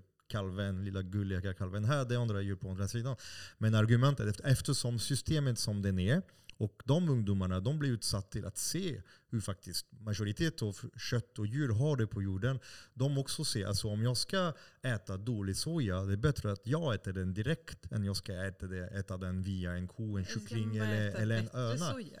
Det, för Men, det är eh, där jag kan och tycka att det- det blir så knäppt. Alltså, men Ja. jag hade ju respekterat en, en vegan. Men och de är vegan- fortfarande mindre dåliga än den som äter sin, Nej. sin billig bacon. Som har, alltså det är bättre att äta dålig soja direkt att äta alltså, uh, i För- utsläpp förutsatt att man klarar av att footprint. överleva eh, på en vegansk mm. skulle jag vilja säga. Ja, alltså bara det, slänga in den har, du, där. har du någonsin sett en gorilla? Eh, Jo men nu Alltså gorillan, gorilla. eh, de har typ 20 cm mer tjocktarmar än vad vi har. Och de lever på blad och frukt och så. Så att man, man kan leva på växter. Alltså det är Jo, inget men, problem. Nej, och jag vet att det där är en väldigt känslig Det är debatt, men jag har Mm. träffat a- framförallt alldeles för mycket kvinnor som, som själv gör väldigt mycket våld på sig själv genom att försöka leva på ett sätt som inte funkar. Och när de Mm. äter animalier igen Mm. så mår de otroligt mycket bättre. Mm. Och det är där man också måste säga, hur mycket ska jag offra mig själv för Mm. andra? Och det, det är som sagt, jag har inget svar på den frågan. Nej, det är en nej, nej. filosofisk fråga. Men, Mm. men jag tycker fortfarande att det är Någonstans tycker jag att det är bra att man börjar tänka på det. Det är Mm. det jag tycker är positivt med, med liksom hela den vegan vegetarianrörelsen. Att man någonstans inser att det jag äter faktiskt påverkar. Men det som jag tycker är synd att man den maten man ofta väljer att äta som är högprocessade livsmedel som har väldigt lite näring Som är näringstom. Det är inte så att de äter din gröt. Nej. Det är ju en jättebra Nej, livsmedel. min gröt är billigare bara så, så och ni vet. näringsrikare och bättre för biologiska mångfalden. Och dun, dun, dun, dun. Ja, Jag kan sälja in din jag, gröt här. jag, Nej, jag men vet. utan man Ja, äter jag liksom försöker. Nu, Folk måste äta mer gröt. mat som Ja. inte innehåller nästan någon näring alls, Mm. som kroppen inte kan ta upp på ett vettigt sätt. Eh, och sen så tänker man att man gör någonting som är bättre, men det gör man ju inte för du bidrar ju bara till samma system. Mm. Eh, sen så kanske du säger att du använder en lite mindre resurs av det, men det är ju inte heller riktigt sant. För att vad hamnar pulpen från havredryckstillverkaren? Ja men det blir ju griskött. Liksom. Mm. Så då kan du lika gärna äta det där grisköttet. Alltså det är liksom, för det Mm. systemet är så sammanlänkat. Och det är därför jag menar, du gör ingen förändring genom att bara gå och välja oekologisk superprocesserad vegetarisk mat. Du kommer inte ändra djurproduktionen för fem öre genom att göra det. Utan vill du ändra någonting, då måste du äta mat från ett annat system. Mm. Eh, kan jag välja ekologiskt, det är väl det absolut lättaste. Även om ekologiskt har ju det, det, finns ju väldigt mycket konventionella drag i det också. Det finns förbättringspotential i systemet. Men du tar fortfarande bort en massa problem och du bidrar med den biologiska mångfalden. Så att, jag menar, det är liksom, som du märker så får du aldrig ett rakt svar. Nej men för att det, Men det är så komplext det är alla de här komplext. frågorna. Man kan liksom inte säga att så här Det är komplext. Vi måste det också- inte. det, se att det- Och det måste få vara det. Mm. Och ekologi, det är klart att det också är det, det konventionella systemet som har med missbruk att göra, som vi har gjort lite bättre, mycket bättre, eller jättemycket och det bättre. finns det finns olika steg konventionellt i och det. konventionellt lantbruk. Ja, alltså, Alltså- konventionell är ju mm, i stort sett hyfsat dåligt om man börjar titta på siffror. Och, och, men det är klart att eh, eh, ekologi är ett mellansteg. Och det jag ser ofta är att jag köper ekologisk mat för att jag känner att det, jag har, det finns inget annat. Alltså det finns inget annat för mig. Och, eh, kan få, få passa på det, det är september. eh, så att eh, det, Man firar ännu mer. det, jo, men jag det är tycker, skörd, det är för mig är alltid att gå in i en livsmedelsbutik är någon form av liksom filosofisk diskussion. med mig själv. Värderings, Ja, men är det här verkligen okej? Är det liksom, Mm. för det, det är ju, jag förstår ju att folk är väldigt, väldigt förvirrande. För Hur det, känns det för dig när du går förbi nötköttylla, grisylla och du ser att det är så av, mycket nej. besprutat, så mycket djurlidande. Jag kan nog bli mer beklämd av all liksom, att det är så mycket golvyta i en livsmedelsbutik som inte är mat. Mm. Och, och sen så tycker man, för ofta pratar man ju om att köttet är dyrt, mjölken är dyrt, alltså den, grönsakerna är dyra. Liksom.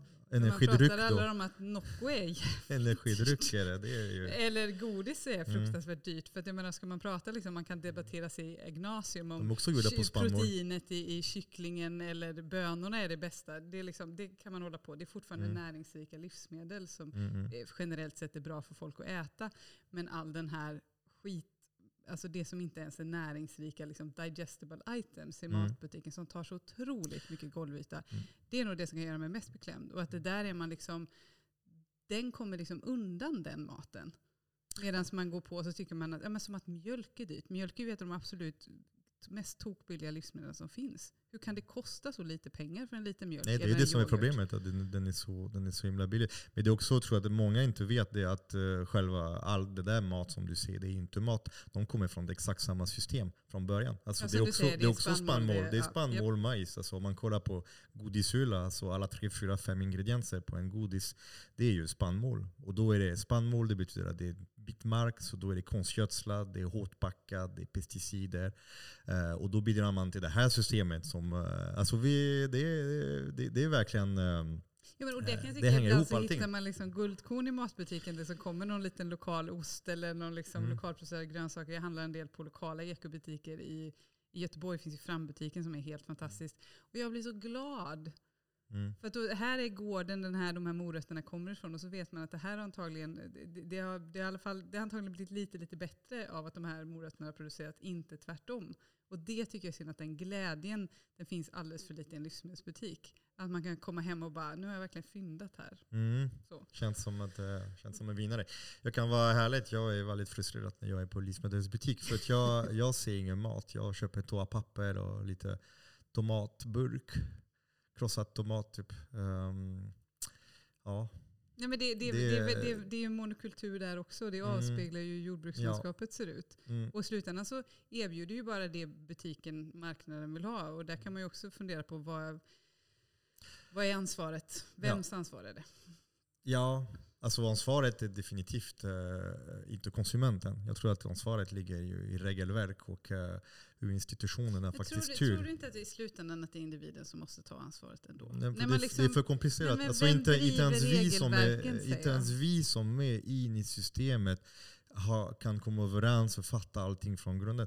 Alltså en vanlig konsument, alltså du kan inte kräva att alla ska behöva den kunskapsnivå som Absolut behövs för att kunna vara en bra konsument. Vi måste sätta, alltså det, det är det här oligopol av dagligvaruhandel, det är regering, det är Jordbruksverket, det är, alltså det, är, eh, det, det är allt måste, man måste luta sig mot, mot eh, det som är bra för folket. För det är de som lider mest, det är ju de som är på ändarna. Det är djuren och människor till slutändan. Folk blir sjuka, alltså folk blir, kan, kan bli överviktiga och undernärda. Man kan ha brist på näring och vara, och vara överviktig. Och, eh, det är en epidemi av kroniska sjukdomar, övervikt. Alltså, eh, det, det, det är cancer och, och allt kanske inte pe- kan pekas på mot maten, men man vet att maten är en väldigt stor roll i det. Och, och barn som är utsatta. Så jag, jag hade Olga eh, Grönvall från Reformaten och berättade just om, så pratade matmiljö och hur människan är utsatt till en matmiljö. Du tar tunnelbana, du tar bussen, du ser, du sätter på TV, du kommer bli utsatt i en matmiljö som kommer ju trycka dig att konsumera det som, det som Ja, men industri vill sälja. Utmaningen är ju eh, också att den maten som är, man tjänar mest pengar på är ju den maten som innehåller minst näring. Mm. Det, det, är ju ändå det, det som är ja, så svårt. För menar, och det tycker jag är intressant att liksom, man tittar på USA som är någon liksom, verkligen land på steroider. Där mm. de tillåter jättemycket mer saker som man aldrig borde tillåta i mat. Eh, och, och, har, och det syns ju också på populationen. Men där kan man ju, mm. du kan i princip inte gå ut och äta utan... Jag var ute på en ganska så här, fin restaurang och sa att ah, du kan få hummer med liksom, vitlökssmör. Och så frågade jag, är det smör eller är det margarin? Ja, ah, jag måste kolla med kocken. Så kom, ah, det är margarin. Mm. Så jag betalar 600 spänn för någonting och jag kan inte mm. ens få riktigt smör. Mm. Och, och, det säger allt om det där landet. Men det är ju så ja. i Sverige också. Det finns ett skylt i entré på restaurangen som säger att maten som serveras kan ge cancer också. Alltså det, ja, det, det den har jag inte ens sett. Ja, men, men jag, jag blir så ledsen state, när man liksom inte ens... I New York State, i Kalifornien, det finns så. Det men de varnar för cancer med allting. Köper du en, en, en Ja, med de, att man har ett skylt som, de, de har normiserat skylten så att man, man vet ändå, det är en restaurang och alla går in, ingen tittar på skylten. Men den, den är där. Ja. Ta bort din pistol. Och, eh, så det, det, det är svårt, uh, USA det, det är ett svårt land och samtidigt man, man ser några drag i Sverige. Ja men ja. Alltså för mig som är inte eller amerikan eller svensk, alltså jag ser att det blir sådana lite liknande drag lite grann. Men också de här eh, liksom vegetabiliska oljorna, mm. det tycker jag också är något man inte pratar överhuvudtaget. Försök att inte få i dig varmpressad vegetabilisk olja under en dag om du bara konsumerar lite. Ja, det är liksom. nästan omöjligt uh, om man och, köper vanlig, vanlig mat. Ja, och jag tror att en amerikan äter mer vegetabiliska oljor än vad de äter kött. Mm. Alltså det, och, det, och det är också sådär, är det bra? Det är ett superprocessat de, de, de, de äter kött, de äter mer majs än kött också. Så kan det säkert vara. Jo, men det är ju, köttet är gjort av majs till viss del. Köttet är gjort ja. på majs, därför amerikanskt kött Men det är som du säger, tar man en Big Mac Company så är det ju liksom potatis, majs och spannmål. Mm. Fast i olika former. Det är ju olika former. Det är ja. En, eh, ja precis, du äter spannmål. Ni äter spannmål och majs alla där ute bara så ni vet. Ja. Uh, man vill ha riktig mat och uh, det är därför använda naturens fotosyntes och just att äta djur som har haft ett bra, ett bra, ett bra liv och som har fått äta en kost som är ändå naturligt som deras magar är gjorda för. Nu jag, jag såg en föreläsning, det finns en fransk forskare som just berättar om, om just um, magar, kossor och just hur, de, hur det är skillnad med SIF, med majs och, och gräs och spannmål. Ja, det reagerar olika i deras kroppar också. Så det gör att deras kropp kompenserar när de äter mycket majs, deras kropp är så fantastisk så den kommer till och med anpassa sig efter det. Fast det är inte naturligt för dem att äta den typen av mat. Nej, men och jag har ju hört att kor är egentligen köttätare. De äter mikroberna som äter... De äter äh, inte gräset, de, nej, äter, de äter bakterierna som, som odlas gräset. på gräset. Det är skitmagiskt. Men, men sen är det lite som du var inne på också, det här med liksom gräset och kon. Jag har en god vän till mig som sa att det är svårt att se var kon slutar och jorden börjar. Och mm. det är en sån här, jag bara, älskar den meningen. För att kon har ju liksom en probiotika på mulen som gör att gräset växer snabbare tillbaka mm. när hon har betat. Så mm. hon har liksom en Precis, det är skillnad om man klipper gräset, ger ja. den i stallet. Och det här har man forskat better. på. Absolut. Eh, det är, så det är skitcoolt. Ja. Och sen har du liksom jag är såld på de där tankarna. Bajsen och kisset, liksom, yes. hur det också bygger upp matjorden på ett helt annat mm. sätt om det, än om det liksom läggs någon annanstans. Och det, det är ju så här, det, det, är ett djur som är gjort för gräs och hagmarkerna.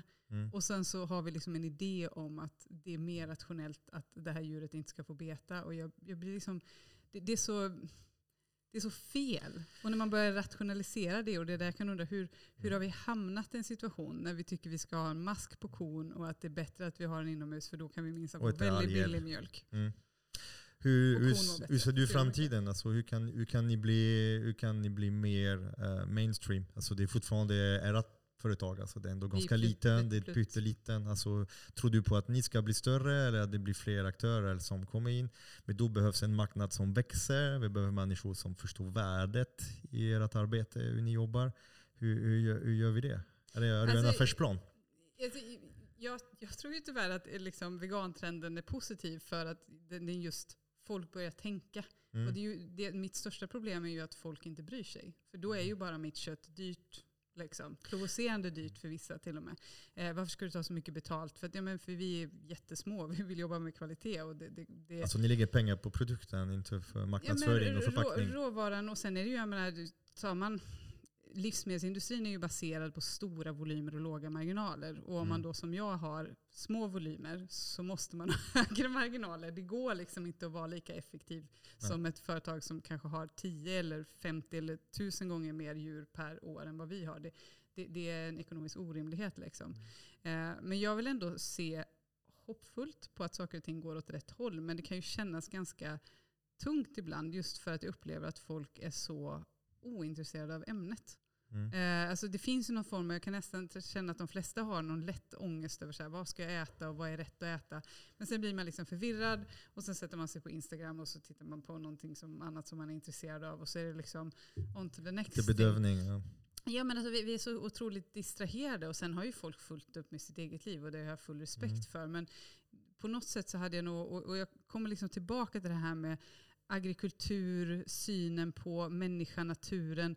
Men också kan jag känna avsaknaden av den kvinnliga energin i samhället om man får säga så. Mm, eh, för att jag har ju liksom drivit företag och det är ju en, traditionellt sett säger man med ledarskap och företagande att det är en maskulin sak att göra. Och, mm. och det är någonting som jag har insett att sättet vi driver företag och sättet vi har byggt upp företag är det är mer anpassat för män. För det är män som har skapat det systemet. Vi som har gjort regelverket. Ja, och män är ju, jag gillar den här, liksom, det är min man som introducerade mig, han har jobbat en hel del med liksom, ursprungsamerikaner, att de pratar om fader himmel och moder jord.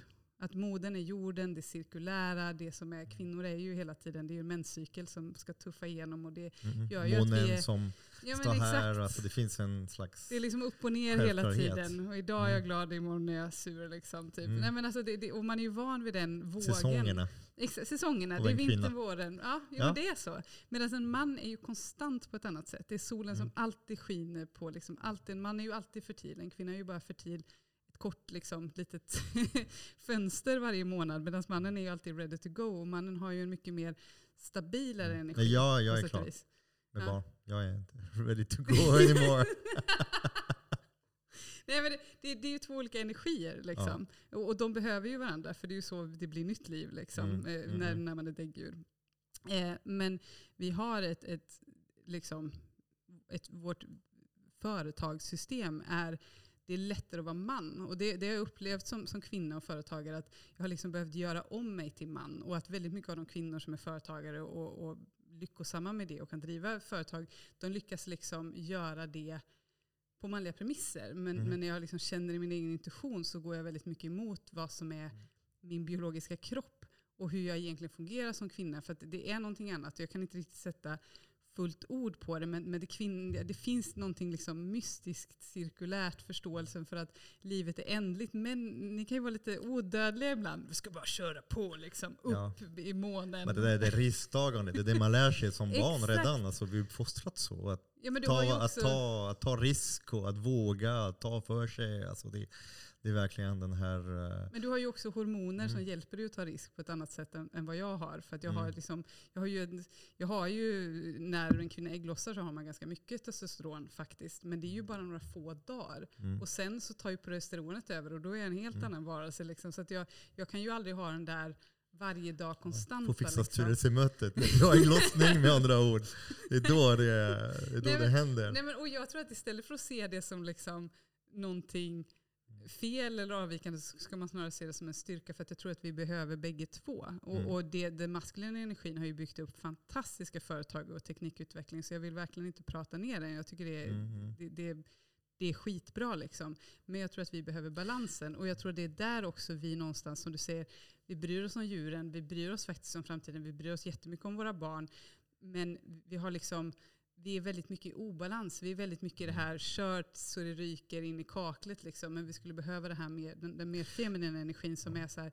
Ja, särskilt, nu, särskilt nu, alltså med den tiden vi lever när vi måste skapa stora förändringar, förändringar. Man ser att kvinnor är mycket mer benägna att skapa förändring, att ta emot förändring. Att, uh, alltså jag ser själv över vem som skriver till mig, vad som skrivs till mig. Det, kvinnor är mycket mer inengagerade, de bryr sig mer och, och jag tror att det behövs mer kvinnokraft. Du, och det är därför vi måste sätta mer kvinnor i, i maktpositioner och politisk maktposition och regelverk maktposition.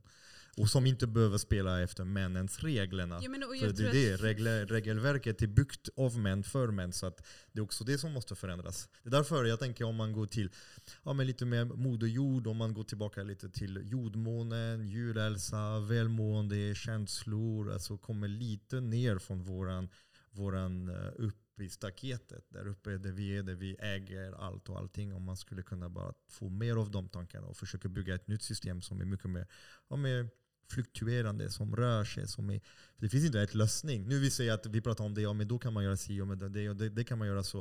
Eh, när jag träffar odlare och bönder från hela landet, jag ser det, det är ingen som har hittat ett lösning som funkar för alla. Alla har hittat ett slags lösning på plats baserat på vad de har. Och, och det är ofta en det är samverka komplext. med, med sin fru och dotter och mamma. Och att det finns ett slags, jag ser desto mer, alltså ju, ju mer det finns ju kvinnor involverade i ett process, desto mer det blir ju på något sätt långtid, eh, alltså framtidsriktat. Och det tror jag är, är, är bra om vi går det hållet. Ja, jag, tror, jag tror bara att det är liksom, vi behöver lite bättre balans. Mm. Och sen så tror jag också, och det är ju liksom en av mina favoritkonspirationsteorier, är ju att katolska kyrkan iscensatte häxjakten för att Mhm. kontrollera folk. Ja, så, Det- är, inte, är inte hela Bibeln så att eh, kvinnan åt det, eh, det, det kunskaps, kunskapsäpplet? Oj oj oj, det borde ni inte ha ätit.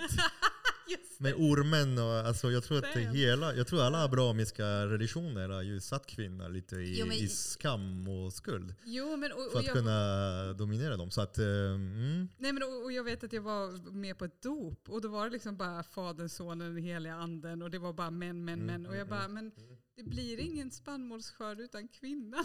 nej precis. Det är ju liksom modern. Och det, Mm. jag tror att det som man gjorde med häxjakten var ju att du tog bort alla starka kvinnor. För Mm. det var ju inte häxor som höll på med magi, eller ja, Nej, nej, kanske de gjorde, men De det, var, det handlar ju om att ta bort matriarken som, som balanserar mannen. Mm. Eh, för att en, en man som har en stark kvinna är ju en mycket starkare man. Det ska man ju komma ihåg. Det är inte en svag man. Nej, nej men det, men det blir så. För att du, en man blir ju starkare än en kvinna är stark. Det är inte tvärtom. Men det är muskelmassa, det handlar ja. inte om eh, energier och, Nej men och även. Och, man, mannens karaktär. Det, Mm. det handlar inte om, för jag är inte sån här, ja men kvinnor ska dominera och bli bra. Det tror jag är livsfarligt. Vi Mm. måste ha bägge liksom och vi Mm. måste ha balans. mm, Eh, men, men du tog bort den här otroligt viktiga samhällsfunktionen som var matriarken. Det var inte alla kvinnor. Men- Och sen så fick du liksom, då blir det lättare att kontrollera männen. Och, så, och jag tror inte att det här är en konspirationsteori. Jag tror inte att det är katolska kyrkan. Jag tror att väldigt mycket saker som har hänt har bara hänt. Och det har bara blivit så. Och sen har du byggt vidare på, på saker och ting utifrån. Men resultatet tror jag har blivit att vi har jag menar, kunnat bygga det samhället vi har kunnat göra. Men vi har förlorat någonting väldigt viktigt på vägen. Eh, och det är det jag tror vi behöver liksom hämta in. Och det är ju upp till oss kvinnor att lösa det. För, för det, det, är liksom, det ligger på oss någonstans. mm, Eh, för jag har ju som kvinnlig då, entreprenör mött många gånger, hur ska vi få fler kvinnor som är entreprenörer? Och så, du vet, jag har inte haft något svar på frågan och till slut var jag så här, ja men sluta be mig driva företag på mäns premisser. mhm. Då kommer du få mer kvinnliga entreprenörer. Men sen vad är det? Det har jag inget bra svar på tyvärr. Jag det tycker jag borde ha det, men eh, jag, jag Mm. får återkomma. Jag kan klura på det. Vad kul att vi har vridit från diskussionen. Från jag vill bara prata om kött djur säger du. till... Jag vill eh, prata om något annat. ja, Eh, Men, men det, det, det går ju in i det någonstans. För att det, det, djuren är ju väldigt mycket ett symptom. För de är ju liksom i, i periferin. Och det är Mm. därför jag tycker det är så kul att jobba med kött. För att det är, det är ett fantastiskt livsmedel, det är, ett, det är fantastiska djur. Och det, är liksom, det blir ett sånt liv i landskapet när djuren får vara, Få vara sig själv. Liksom. ja, ja, jag hade en intervju med, med en lantbrukare uppe i Dalarna. Som berättar just hur eh, han har tagit över gården, familjegården. Sen jag kommer inte ihåg, det var 18 generationer. Och, så. och han berättade just att eh, hans skördar på spannmål de var ganska låga för att de saknade djur på gården. Alltså, kossorna var där fram till 60-talet. Och sen 60-talet man har levt på det som har varit ackumulerat i marken och att uh, han märker att det saknas. Han har får och lamm. Eh, men det räcker inte riktigt. Att han, ska, alltså han har inte höns och får och lammet. Han ser att de, de saknar korna. Och det, de är i ett process att återta korna in på gården för att kunna ju bygga igen. Så de får skördar, men de skulle kunna få bättre skördar om det fanns betande kor på gården. Mm. eh, i, i det kretslopp som vi pratade i början. Eh, när vi ändå pratat religion nu, kan vi prata slakt? Ja, det kan vi göra. För slakt är också, alltså nu när jag tänkt på att djuren har fått eh, födas fint, de har fått eh, beta eh, grovfoder, det vill säga gräs och alltså växter. eh, eh, när, de ska, när deras liv ska tas då. Hur, eh, hur, hur jobbar ni? Alltså själva? För jag, jag har varit lite kritisk med, med slakt. eh, Jag har varit på, det finns ett slakteri i, i, i Kristianstad som som slaktar tre, över 3000 grisar varje dag. Och, och, och jag träffade en veterinär som hade jobbat där och som berättade hur det går med koldioxidbedövning för grisar och den typen av metoder. Ehm, Alltså jag har hört bägge två av det. Mm. Grisuppfödaren som vi har, eh, Gun Ragnarsson, hon har liksom vad är bästa sätt? Alltså, vad är engager- bästa Nej, men sätt? vi- Och, jag, och hon, hävdar, hon har ju liksom läst mycket forskning och varit väldigt engagerad där. Hon hävdar att när man gör koldioxid rätt, då ska det inte vara några problem. Men själv har jag liksom aldrig... Vi slaktar på ett litet gårdsslakteri och då är det Mm. elbedövning. De tar in djuren. så det är en tång, det är tång, bagg, eldstött, Ja, och så är de bedövade och sen så sticker du dem. man så ser sticker och brödar av dem. Ja. Ja. Och, så det, och det är ju liksom en förändring, det är ju ett otroligt småslaktigt slakteri. Och jag har ju Mm. valt den slaktmetoden just för att jag känner att jag, jag jag kan inte säga att koldioxidbedövning är dåligt för att jag har hört att gör man det Mm. rätt så är det helt Ja, du okej. sett det hur det går? Men jag, Har du sett med dina jag aldrig ögon? sett med mina egna ögon. Nej. Och det är också det att, och det är därför jag har varit så här, nej men jag vill inte, jag, jag känner mig Mm. inte trygg med det heller. Nej. Och därför har jag känt att nej men jag, det där vill jag inte ha, utan vi väljer den här slaktmetoden istället som jag vet att jag kan lita på. Jag har sett det med egna ögon när grisarna Mm. slaktas och det här kan jag stå för. Och sen tycker jag det är väldigt roligt att jobba med små gårdsslakterier för jag tycker det är viktigt att vi har både små och stora slakterier. Mm. Så det har liksom varit min resa i det där för att jag, nej men jag är inte helt trygg med det men jag har hört bägge Mm. två helt enkelt. För jag har sett det och det är, eh, det är bara det är väldigt billigt. Det, är väldigt, det, krävs väldigt väldigt, rationellt. det, är väl- det krävs väldigt lite hantering av människor. Man stoppar 50 grisar, 60 grisar i ett schack och sen man gasar dem med koldioxid som går upp. Så det tar ju alltså två och en halv, tre minuter till dem. eh, Och det frätter i lungorna, alltså de, de får panik, de skriker. Det, alltså det är verkligen inte en... Det är långa minuter som går. eh, Så att, och jag tycker att det är ändå någonting som folk borde tänka där ute. Alltså att just den här billig griskött, det här bulkköttet.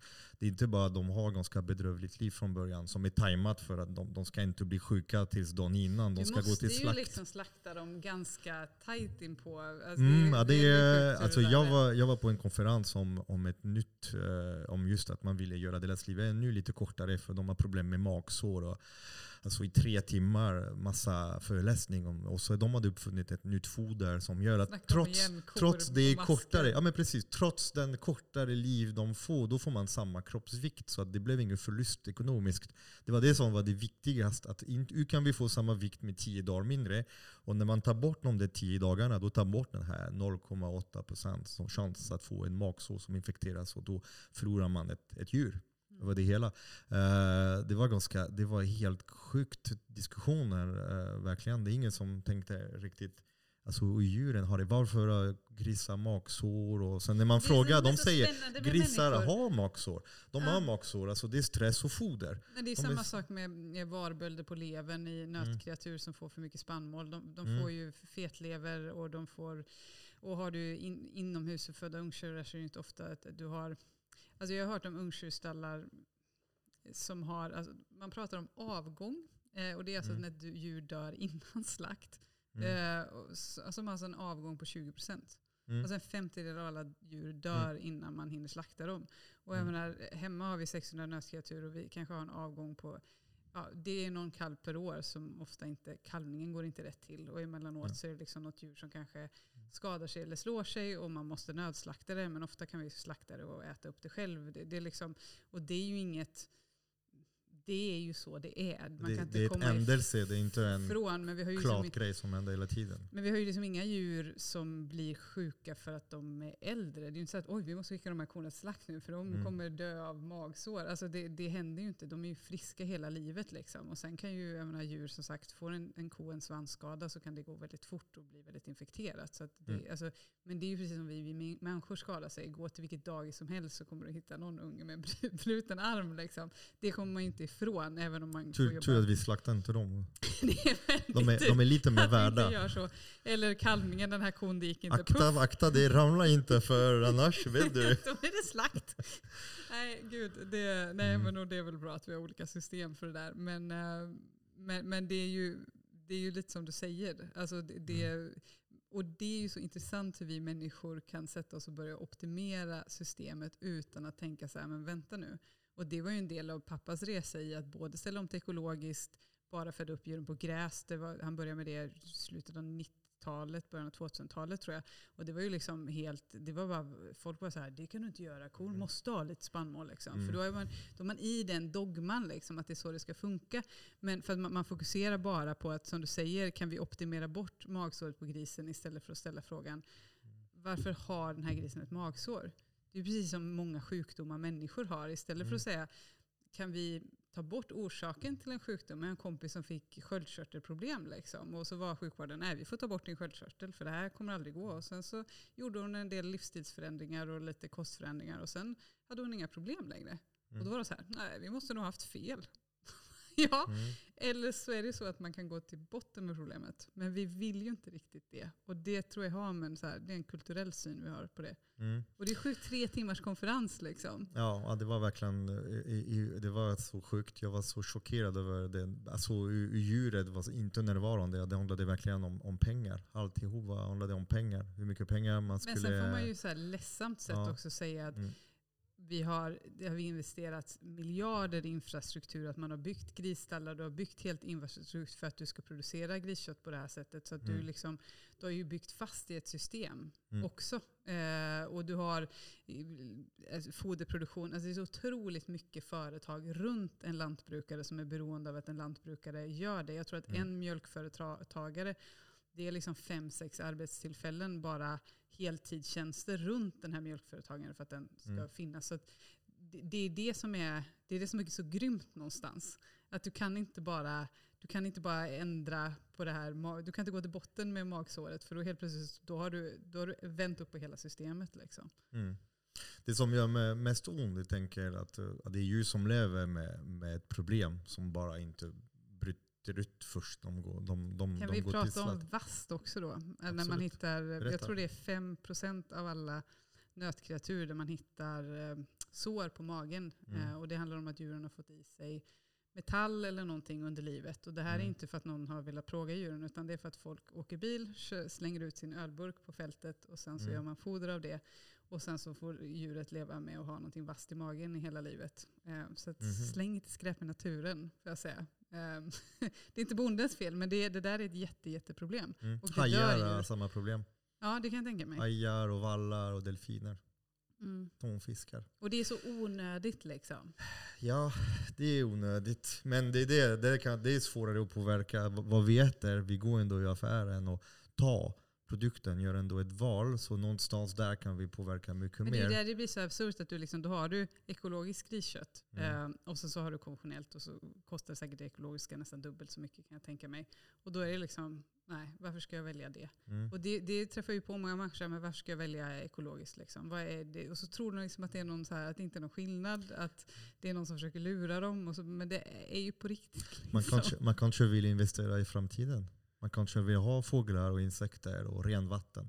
Ja. Jag tror det är det, det, är det det handlar om. Alltså när jag går och handlar, jag ser inte att grisen, jag ser inte att den konventionella grisen är halva priset som, eh, som den som är, som är ekologisk. Jag ser att den ekologiska är den enda som passar mina värderingar. Det är där jag vill lägga mina pengar på. Det är de som jag vill äta. Eh, men sen när jag går till kassan och betalar, jag ser det som en investering. Jag har investerat i, i, i bra jordbruk som alltså, försörjer bra människor. Djur som har ett mycket bättre liv och bättre slakt och som äter bättre mat. Visst, det är mer näring och det är bättre för mig också att äta. Men jag ser mig det som en investering i, i renvatten och fåglar och insekter. Det är väldigt kopplat. Jag tror att när man har förstått det, det är mycket lättare att, att göra rätt val. Ja men det tror jag. Jag köper ju ägg av grannen, en gammal man. Han är en av de mest underbara Mm. Men det är inte gammalmannen som gör ägget bra. Nej, det är hur? hur? han tar hand om hönorna. Aha, och vaktar dem från Vi, vi har så lätt att bygga, att bygga storytelling. Alltså, det är en gammal man som gör... Det är, skit i honom, det är inte han. Han, han har Nej, tagit är några beslut, tagit- eller hur? han- han Det är lätt att falla i den här fällan. Att man, att man kommer in i... Det är en Men- gammal men jag Alltså jag känner av- gammal man som använder glyfosat i sina åkrar.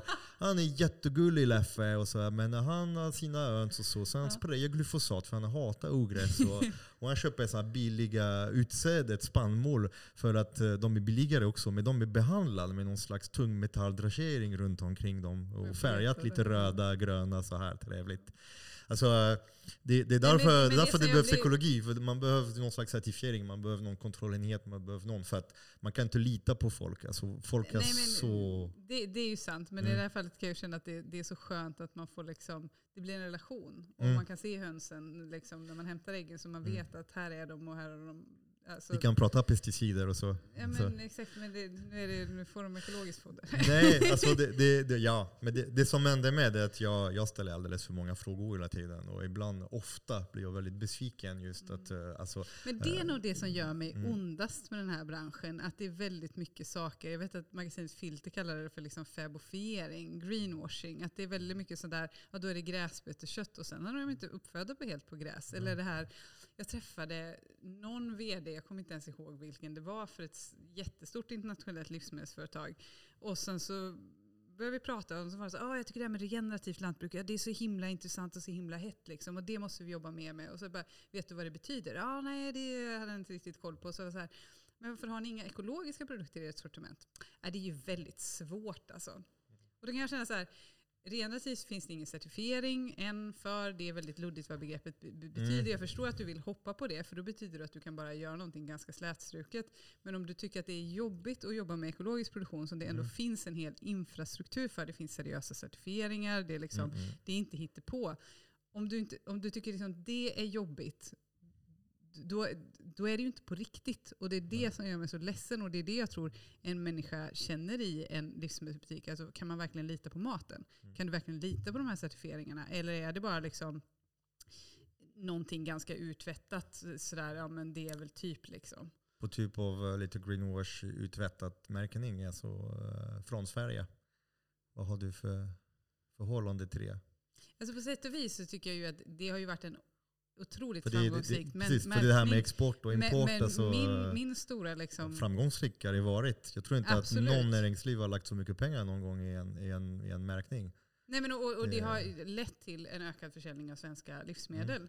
Men det som jag tycker är synd är ju att man måste ha en IP-certifiering eller en ganska dyr kvalitetscertifiering för att få från Sverige märka saker. Så att när vi Mm. slaktar gris på det här lilla gårdsslakteriet till exempel så får inte vi från Sverige märka den grisen för att det slakteriet har inte en sån IP liksom, eller en sån här BRC-certifiering. Men de är Mm. ju så små. Det hade varit skitdyrt för dem och de kommer inte slakta sina grisar bättre för det. Mm. Det kostar lika mycket om man slaktar en miljon djur. eller, Ex, det, det, 2000 det djur. är också, jag menar, det- den här liksom personen som driver det här slakteriet, han har inte Och som sagt, det kommer inte göra honom till en bättre slaktare ändå. nej. Och det jag är intresserad av i slutändan det är ju att grisen får ett bra avslut Mm. på sitt liv. Det är det som är viktigt för mig. Eh, För det påverkar köttkvalitet va? det gör det alltså, absolut. Du, du kan ju förstöra allting i, slakten. vid slakten. Ja. Att då, då är djuret stressat och så är det Två inte bra. år, bra foder, bra djurhållning, fin transport, vila, lugnt Mm. några dagar och sen bam kommer koldioxidbedövning. Och då har man förstört allting. Det är ändå... Ja, fast det måste man ju ändå säga då med, med koldioxiden Mm. att du har inte jag vet inte hur stor andel, för de kan ju inte ha en så stor andel av stresskött. Det är ju det här det är så brutalt i industriella systemet. För att, Mm. fast det är klart att gör du chark av det så, vi som vackar allt vårt kött, vi kan inte ta emot stresskött för det Precis. märks med en gång. Stresskött är perfekt för chark för då går man in med nitrit också. Ja, Och då Och absorberar då, det vatten. och då absorberar man med vatten och sen man har alla tillsatser och socker och fruktos och maltos och dextros och allt det här. vi använder ju inte nitrit och vi har ju Nej. kommit fram till att våra julskinkor väger ju mindre efter vi har saltat dem. Ja, för den tappar ju den tappar vikt. Ja, jag vet. Okej, bra. Eh. Nitritdiskussionen, den är, ju, den är ju viktig för att det, det är någonting som eh, i Sverige, man är så himla kär i sin rosa skinka. Medan nu det finns faktiskt en rad forskning. Jag vet att i Frankrike, det har gått till komma mer parlamentet. mer Alltså man har, I Frankrike man har bevisat mer eller mindre eh, tjocktarmcancer och att man märker att folk som äter väldigt mycket chark, då får de superökad risk för att, eh, för att få tjocktarmcancer. Eh, så på något sätt det finns. Och det värsta är att typ Danmark använder knappast nitrit. Alltså de har ingen nitrit i sina ekologiska eh, charkprodukter. Och i Sverige vi så, det måste vara nitrit. Han, det handeln har ju sagt så här, vi, Mm. vi vill inte sälja nitritfri chark. För de, Mm. Och det har ju varit en hela, liksom, så att all kravgris, den charken får inte säljas som krav då eftersom krav inte tillåter nitrit. Mm. Eh, och handeln har bara sagt blankt nej. Men de säljer fortfarande danskt ekologiskt bacon som ibland också är tyskt ekologiskt bacon Mm. som är nitri, nitritfritt. Så Mm. det kan de göra. De säljer tyska korvar som är nitritfria. Det kan de göra. Men de kan inte sälja svensk chark nitritfritt. Och det är så här, varför då? Eh, men, men å andra sidan så, ja, det gör ju att ett företag som mig har lättare att sälja nitritfri Mm. chark. Jag tror att också nitrit, nitrit är väldigt kopplat till, eh, till Jag stress, tycker det tar bort slakt, smaken. stress i Ja. För när du har stressat slakt då du har högre behov av nitrit. Alltså de som, eh, gör, som jag känner som gör charkprodukter utan nitrit, de är väldigt mån om, eh, om kvalitet på köttet, om stress och slaktet. För de märker ju, för när djuren blir stressade, de får mjölksyra i musklerna och det kommer påverka hur pH utvecklar och mjölksyrabakterier påverkar. Och om man inte får den här härliga, vanliga slaktprocessen då, då är det svårare att göra kvalitetskärk. kvalitetskärk alltså så. så att eh, eh, det här är en debatt som tar hela kedjan. Det är inte bara nitrit eller inte nitrit. Det, är ungefär som ost. Så, så fort du har ju tillsatser i ett livsmedel, det är för att dölja en bristande kvalitet på råvaran. Det är min expertis. Alltid. Jag har aldrig fått Eller att det göra det motbevisat. industriella systemet Ja men det är enklare. ost. Alltså, Men, ja. Det är västerbottensost som har två konserveringsmedel i till exempel. Alltså, man skulle inte stoppa konserveringsmedel i en ost om den hade bra kvalitet på råvara från början. Det, det belyser en bristkvalitet på råvaran. Men, och, Mjölken. och jag tycker att det som är synd, alltså framförallt med nitrit, och det har varit mitt starkaste argument, för det har hittills inte funnits tillräckligt mycket forskning för att man ska kunna säga att det är varken bu eller bä. Och då är Mm. jag så här, då väntar vi tills vi vet någonting. Eh, men det är ju att det tar bort köttsmaken. Mm. Alltså när du stoppar nitrit i någonting, då smakar det typ salt. Mm. Ja, och jag blir, är nytt uppvuxen smak. på, ja. på Mm. liksom nitritfri som vi slaktade vår egen gris. Så jag är ju van vid att gris smakar gris. Liksom. Mm. Eh, och att, och, och det, det blir, jag- jag upplever att det är det som är den stora liksom, uspen med nitritfri chark. Att du får känna råvarans smak. Men det är klart att om Mm. råvaran inte har så mycket smak, då är det väl bättre att bara sjunga i den här och få texturen och som du säger, alla de här Precis. grejerna. Så jag, jag tycker det, det, det, det som du säger, det är hela kedjan. Det handlar inte bara om slakten, det handlar också om råvarukvaliteten. Eh, Och sen nu konsumenter, du, alltså, ta emot det. Jag tror att många skulle tycka det är jobbigt att, att köpa skinka som inte är knallrosa. Som är lite grå eller som blir lite grå efter några dagar. Vilket är helt normalt när man inte har nitrit. Ja, det blir ju, det, våran julskinka är ju så här, när Ja. man har skivat upp den så blir den ju grå fast den är ju lite rosa. Så, ja, den byter ju Mm. färg. Och det där tror jag faktiskt inte man ska underskatta hur folk är så... Det är precis som köttfärs. Att öppnar du ett köttfärspaket vid vakuumpackade då blir det ju liksom grått efter några timmar i kylskåpet. Mm. Och, och då är folk ah, det är dåligt, jättefarligt. Liksom. Men det, det är bara det är hemoglobin som reagerar med Mm. syre. Det, det är en liksom. oxidering, ja, precis. Det är en reduktion. det är fara. Lukta på det, det, det är ingen fara. Men, men vi är så... Men det, det är ju den här losskopplingen. Jag är ju uppvuxen med två husmödrar så jag har ju fått så otroligt mycket gratis genom en uppväxt. Genom att lukta, smaka, känna, kunna laga mat och alla de här sakerna. Men jag har ju insett när jag har växt upp att det där är en ganska ovanlig kunskap att ha. Mm. Och folk är väldigt, ja men man är vana vid liksom bara Billys panpizza och där finns det inte så mycket som kan gå fel. Liksom. Eh, De ser likadana ut varenda gång. Liksom. Men, eh, och det är ju det svåra tycker jag att jobba med nötkött, att det finns ju inget djur som är det andra likt. Man är ju alltid lite nervös när man ska skicka ut kött för det är så här, är det bra den här gången också? Vi jobbar jättemycket internt med vårt kvalitetsarbete, att liksom kvalitetsklassa, mer betala för kvalitet, kommunicera till uppfödarna, för det är så långa cykler att få bra köttkvalitet med nötkreatur. Ja, det går liksom- snabbare med kycklingar. Ja, men det, jag var, var mer 35 dagar och då kan man göra, alltså det är svårt att göra förändringar. Det tar så lång tid om man vill göra en, en tydlig förändring. Ja, men ändrar vi avelsmaterial idag hemma så ser vi Mm. resultatet om 5-10 år. På riktigt liksom. Mm. Och då har vi redan säkert slaktat en hel del av de korna vi hade kanske velat att avla vidare på för de korna kanske hade dåligt lynne eller det var någonting annat som gjorde att vi inte ville bedriva avel på dem. Mm. Pappa har en otroligt intressant avelsfilosofi och han, liksom, han ger de flesta kvigorna en chans. Och sen så sorterar han ganska hårt en, två, tre gånger tills han har några kor kvar som verkligen har bevisat att de är superbra. Liksom. Mm. Eh, och det handlar ju om vilka, Vad är, vad, är, vad är villkoren? Eh, Alltså den bästa kon är ju den som inte märks. Mhm. För man får, Blyg alltså. Nej, inte innan. Hon är vi är tillbaka Hon till har sig lite, hon är lite kvinno- svår. Hon röker cigarrer. Ja, cigariller kanske. Ja, är inte välkommen alltså. Nej, nej, verkligen inte. Nej. Eh, verkligen Mamma inte. Mu är inte välkommen. det inte vara charmig. Nej, men du- har ju ofta, jag jag brukar kalla det liksom, eh, jag har- inte det svenska ordet i huvudet nu, vanity breeding. Att det är väldigt lätt att börja avla Mhm. på liksom att det var en snygg ko eller hon var trevlig. Mm, Eller liksom, Estetisk, Ja, eh, men exakt. estetik, Och, eh, och det är inte det man ska titta på, utan du ska ju Nej. titta på den hårda datan. beteende. ja. Har hon bra kalvningar? Har kalven en bra 200 dagars vikt? Tror jag vi brukar, alltså, Mm. är kalven lagom stor när den föds och växer den bra under de första sex månaderna, då är hon ju en bra mamma. Mhm. Eh, är hon, har hon ett bra linne? För hon ska ju inte vara aggressiv och farlig. Har hon bra klövar till exempel? För har hon Mm. dåliga klövar så det påverkar ju hennes hälsa väldigt mycket i slutändan. För att det, en ko mår inte bra om inte hennes fötter mår bra. Liksom. Och det finns ganska mycket genetik i det. Växer hon bra på det fodret man har på gården? Det här är en animals job is to perform in the environment they're Mhm. born. Mhm. Eh, får du en bra köttkvalitet? Men köttkvaliteten vet du ju först när du har slaktat.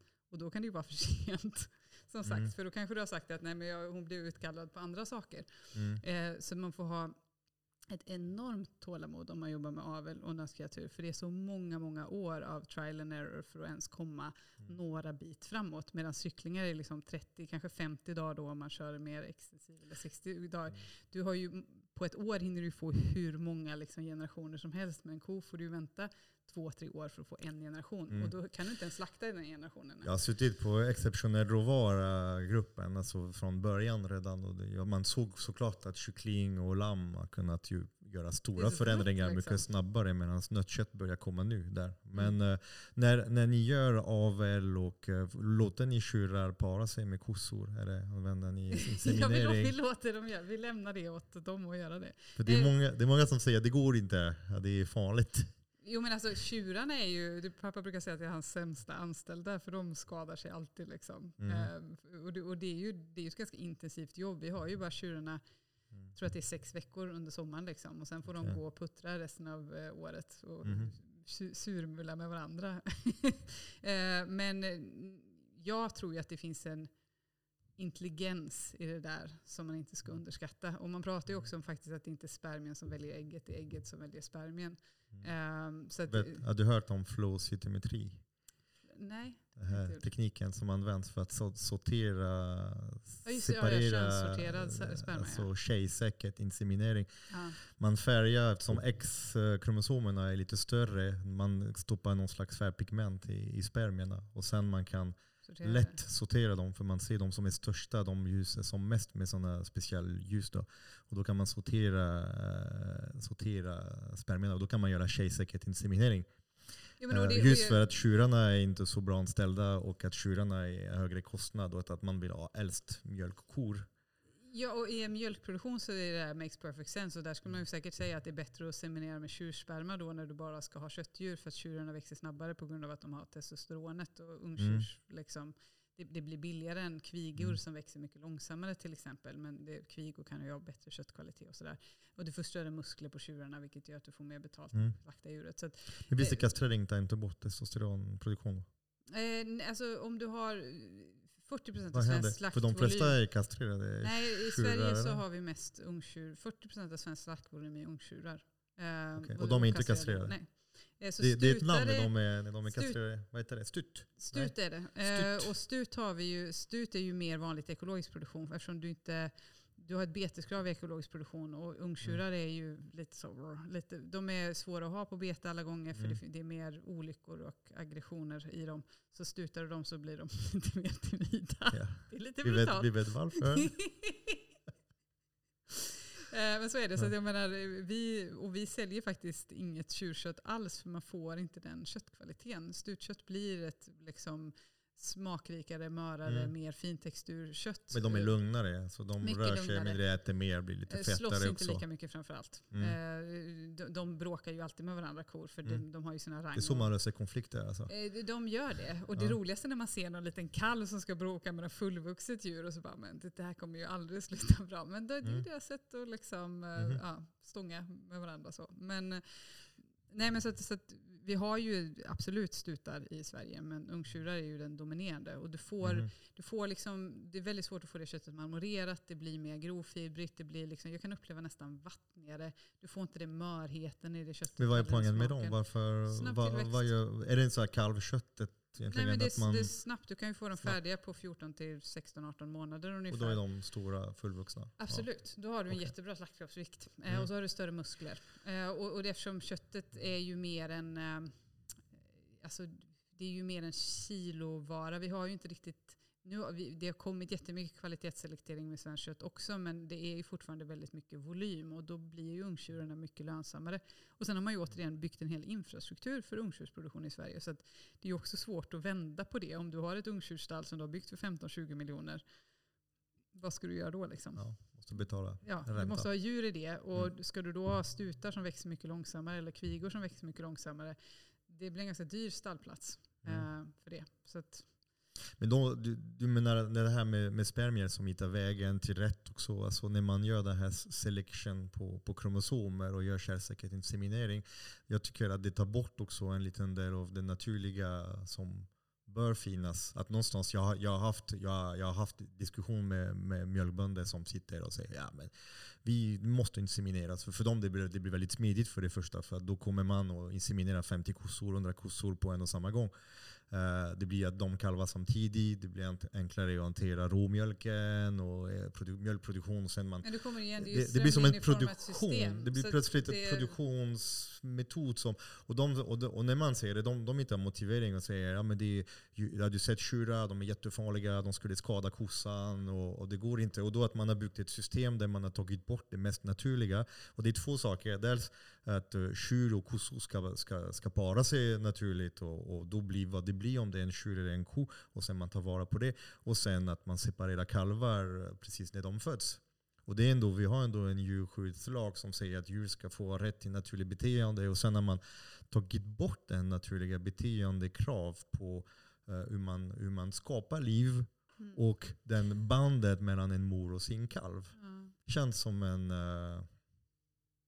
Ja, men det, men det, det, jag tycker att det är så grymt och, och hjärtskärande när man verkligen tänker på det. Men samtidigt så Mm. är det ju, det är ju lite som det här grisen och magsåret, även om man kanske inte ska ta de liknelserna. Men i det systemet vi har, med det, den betalningsmodellen vi har på mjölken, så, så går det inte att göra det på något annat sätt. Alltså du, du är fast i det. Och jag, menar, jag träffar många mjölkbönder som gärna hade låtit kalven gå med kon, men det går inte. mm. Alltså det, det, du, du får inte ihop det. Du, får- och du har också byggt stallar, du har all kunskap hur man gör det här.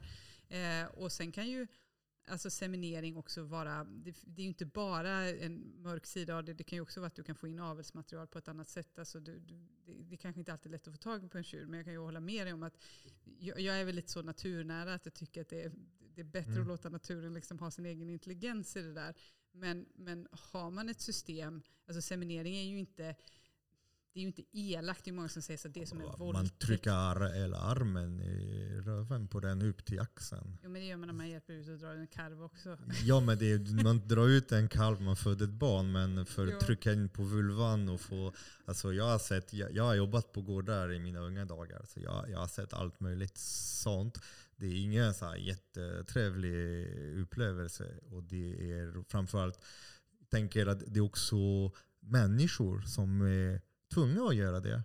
Det är också, jag ser båda sidorna. Jag ser också vad vi tvungna oss själva att hamna till. Det finns människor som måste stå och, eh, eh, och trycka en arm i, i, i anusen på en kossa för att positionera vulvan ordentligt och gå in och spruta in spermier som är färgade och åka från gård till gård och hålla på med det. När man kan låta kossor och tjurar få springa, vara kära lite och bara hoppla och, och, och, och skapa ju ett alltså ett liv som är som det borde. Men jag tror kan man nästan argumentera ja. också för vi har ju ofta väldigt få tjurar. Eh, Mm. Och det är inte speciellt naturligt det heller. Det är någonting vi håller på att jobba på hemma och ha fler Mm. tjurar. För det är också så att de ska ju bråka sinsemellan. Hela det här, det är ju, det är ju någonstans alltså, att det är en hierarki. Ja, men de ska ha ja, det. Och det är är det den generna, det är tjur som evolution. ska- ja. Det är det. är det. Och varannan kalv är en tjur om man låter dem Nej, para sig. så- Precis som vi ungefär. det perspektivet så kan man ju, kan, Ja. nu jobbar vi bara med styrkött för det blir mycket bättre kvalitet, men man kan Mm. ju också ifrågasätta, är det rätt att kastrera ett djur? Det är ju ändå någon Mm. form av mutilation. Eh, men, men, och, all- du, du har ju rätt i det. Alltså, men, och det är ju en annan anledning att vi bara har en ost i vårt sortiment, för jag vill ha ost från, jag vill att kalven Mm. ska få gå med ko. Men För det är det som är grejen. Det finns faktiskt gårdar Men som låter ju- sina kalvar stå med sina mammor och som Ja. låter dem dia. Och, och det går. Och det, alltså, jag har köpt mjölk från, från Peter Charles, från Restagård. Alltså, där är gårdar där de faktiskt, alltså Ulleberg gör, gör också det. Och låta, Mm. alltså, så på något sätt, att kalvar får vara med sin mamma och dricka mjölk de första månaderna. Så att man kan trampa ner lite och göra morgonmjölkning, separera. Alltså det finns tekniker som är mycket mer Men sen är utmaningen att du förlorar fetthalt på mjölken. Det, är så här, det, det Ja, finns en men massa... så att, alltså, vi är så feta redan Mm. ändå. Alltså, mjölken blir det jättegod. goda. Det är nyttigt. Ja, jag vet. Det är gott. Det är det. Det är fettet. Det är, vi pratar pengar igen. Fett, smör och grädde. Och, Nej, men, Men, och det, eh, det, det, är ju, det är ju en svår avvägning och alla arter i naturen gör ju det. Och jag menar, som sagt, Mm. Vi har ju många uppfödare som är mjölkproducenter och de, de lever ju enligt det här systemet. Och någonstans så, men där måste man ju också vara pragmatisk och se vart är vi idag och vart kan vi ta oss. Liksom. För man Mm. kan ju inte heller bara döma ut när vi ska sluta med semin, vi ska sluta inga kalvar och kor. Nej men då har vi inga mjölkbönder kvar. Eh, så ska vi ta oss liksom och det är verkligen Mm. ingen bra sak för, för utifrån många perspektiv. Så ska vi ta oss någonstans så måste man försöka göra det i steg. Och det är därför jag har Mm. känt, kan vi långsamt men vi bygga har vi en börjat marknad? bygga liksom? ett steg. Alltså, det Ja. finns inte någon på början av någon stegsarbete. För nu jag ser att det gårdarna blir större och större. Det blir mindre och mindre. Det blir får och får äh, gårdar. Mjölkbönderna stänger efter varandra. Gårdarna blir större. Och då, och då till slutet vi blir tvungna till ett, ett läge, för vi har inte gjort det som behövdes göras när vi fortfarande kunde. Ja, men det är ju hela Kan min, vi ändra nu? Ja. Jo, men då, det är ju hela min drivkraft med Mm. gröna gårdar. Att så här, kan, vi, kan vi få göra det på ett annat sätt? Liksom? Men Mm. där, där har ju min utmaning bara så här att, att du ska hitta en, då ska du börja, vi kan ju liksom inte lova att vi ska sälja all mjölk från dag ett, för det, det är ju en Nej. logistisk utmaning. Men man ska, ska hitta ett sätt att bygga åt rätt håll. Mm. Eh, och jag är så, var inne från att bygga f- från rätt håll. Kan det, Eh. vara, kan det vara oligopolen med Arla, Nordmejeri och Skånemejeri som håller hela marknaden som, gör, som gör förändringarna helt omöjliga till exempel? Ja, men, och det, det, det är ju vägen till marknaden och det var ju det som jag är så tacksam för att pappa hade idén att vi bygger en egen e-handel för då har vi helt plötsligt direktkontakter med kunden Mhm. och vi kan få föra fram de här. Det var så när vi började sälja fårkött. Det, var, det hela var att Ja, men jag hade några lammuppfödare, det här var liksom början av 2012 eller någonting sånt där. Så, ja, men vi har några tackor också, kan vi skicka med dem? För vi får liksom noll kronor av slakteriet när Mm, mm. vi skickar dem slakt. Och så här, ja men absolut, vi betalar typ 10 kronor kilot för dem då. Så de, ja det är ju skitbra liksom. Och sen så tog vi in dem, ja men då gör vi färs av dem. Och sen så första gången så sålde vi det som lammfärs. Och så kände jag, det är inte ärligt att göra det. Det är ju inte lammfärs, det är ju fårfärs liksom. Mm. Och kände jag, men vi får, vi får sälja den här produkten för vad den är. Vi får säga att det här är fårfärs. Den är ju, blir ju billigare än lammfärsen Vad skiljer en lamm från en får? Nej, Tekniskt mässigt? eh, Åldern. Ålder. Det är tä- tänderna. Nej, ja, eller, Vad kollar man? Vi, Hur vi, vet man ålder? vi definierar åldern som, eftersom vi, vi får ju in när djuret är fött, när vi tar in, vi, vi, vi Mm. bokför ju alla djuren för man ska ha spårbarhet och så vidare och för att vi skriver på etiketten var det kommer ifrån och hur gamla de är. Sådär. Men, Mhm. eh, så att ett får är ju, vi har något som kallas ungtacka också som vi nu egentligen inte, vi säljer inte i vårt system men vi betalar mer för ungtackor än för tackor. Då. Eh, så att ett får är ju ja, egentligen ofta ett, ett, ett hondjur men det kan ju också vara en bagge. Men då är det ju, vad, vad är det vi har för gränser? Ska ha fött mer än ett lamm tror jag. Och vara kanske två, tre år gammalt. Så att ett äl- äldre djur. Lamm är ju ofta sex, vi räknar någonting som ett lamm upp till ett och ett halvt år och att inte ha lammat då. Ehm, och sen så är en ungtacka har fött ett, ett lamm eh, och ett får har fött, fött ett eller fler eh, lamm och är äldre. Och skillnaden på får är ju att det är ett mycket mörkare kött. Ja. Det har ju mer smak. Och, nötköttskaraktär fast det Mm. smakar får på ett Mm. positivt sätt. Eh, så det, det är ju lammfärs och fårfärs är ju två olika produkter. Jag, Mm. jag tycker inte att det är rätt att kalla dem detsamma.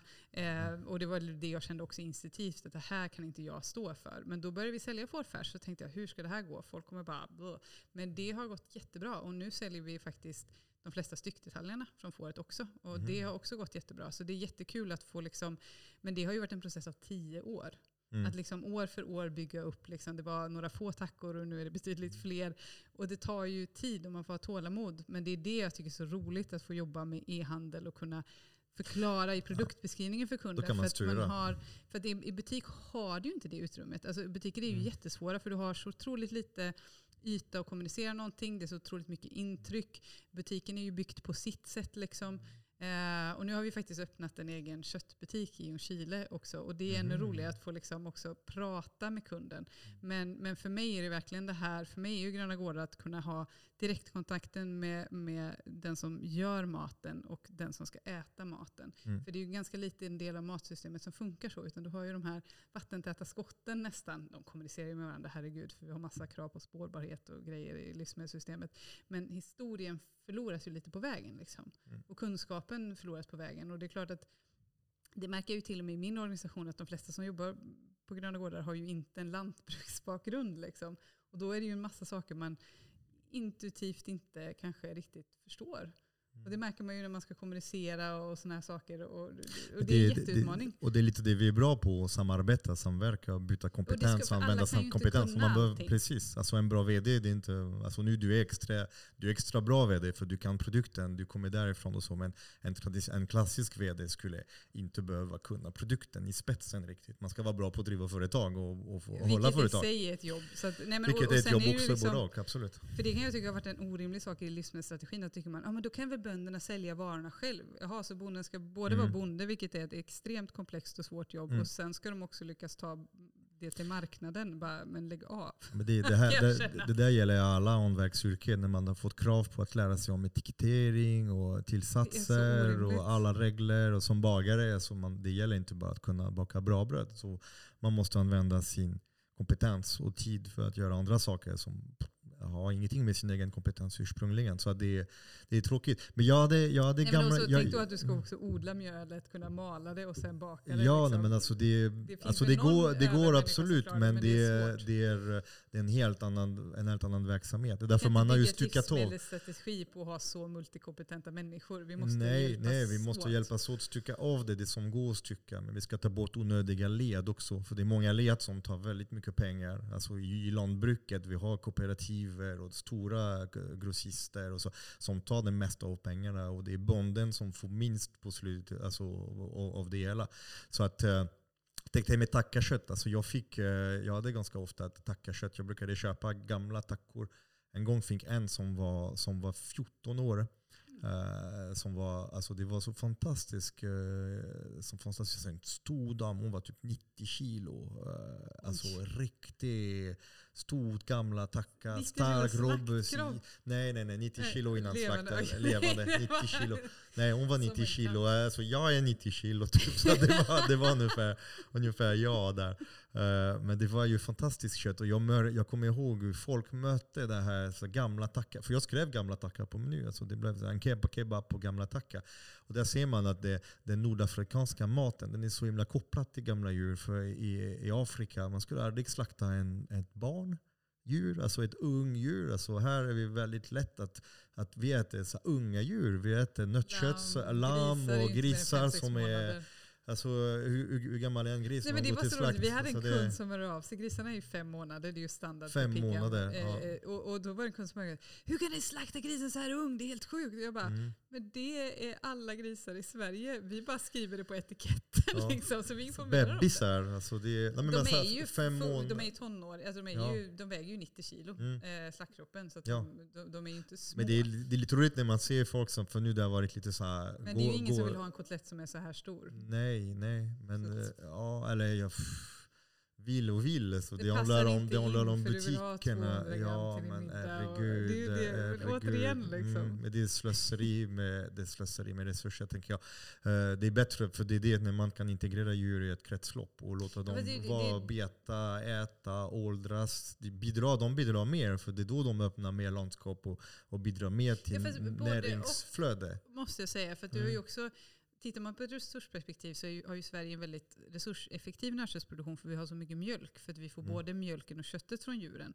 Och tittar man på ett så globalt hållbarhetsperspektiv i nötkött så har man ju förbättrat liksom nötköttets resurspåverkan för att man ökar hälsan och förbättrar tillväxten i, i, i besättningen. Att nu är jag, ju, jag brukar prata om lagom tillväxt och inte långsam tillväxt med men det finns ju en poäng att slakta djur också. Alltså när de har vuxit färdigt så, så, så, är det bättre att äta upp den och låta dem leva. För det blir väldigt dyrt och väldigt resurskrävande att de bara ska gå och liksom, en mm. stut som bara ska gå och leva tills de är 60 månader när de är färdiga på 25-30. Mm. Det, det, blir ju liksom inte riktigt vettigt. Men det som är dumt är ju att slakta dem. Vi jobbar ju inte med kalvkött till exempel av den anledningen. För där mm. blir det ju lite att det är bättre att låta djuret leva tills det är fullvuxet. Ja. Eh, men lammen, tittar man på dem så är det ju krasset så att de föds på våren och sen slaktar de på hösten. Så då slipper man hela installningsperioden som är jätteresurskrävande. Mm. Dessutom växer de inte på vintern så du har bara massa underhållsfoder. Um, så det, det, blir, även om det kan kännas brutalt på sätt och vis att slakta ett lamm, att det är barn, så blir det mycket mer resurseffektivt att bara hålla tackorna över vintern mm. och sen få nya lamm på våren. Mm. Men jag, jag håller ju ändå med dig någonstans. Alltså. Vi är lite tillbaka till, vad, vi hade en diskussion med, med Maximilian uh, Lundén. Där han pratade, vi pratade om just att uh, Eh, vi, vi pratar mycket om, om, eh, om vad mat gör till klimat, men vi måste också prata om vad klimat gör till maten. Eh, att vi har en klimat i Norden som är så, och kanske i Afrika, när man kan ha sina djur ute året om, Det, man har inte den här långa vintern, då har man en annan kretsloppssystem. Så det som funkar där kanske funkar, kanske, alltså funkar, funkar inte, inte här.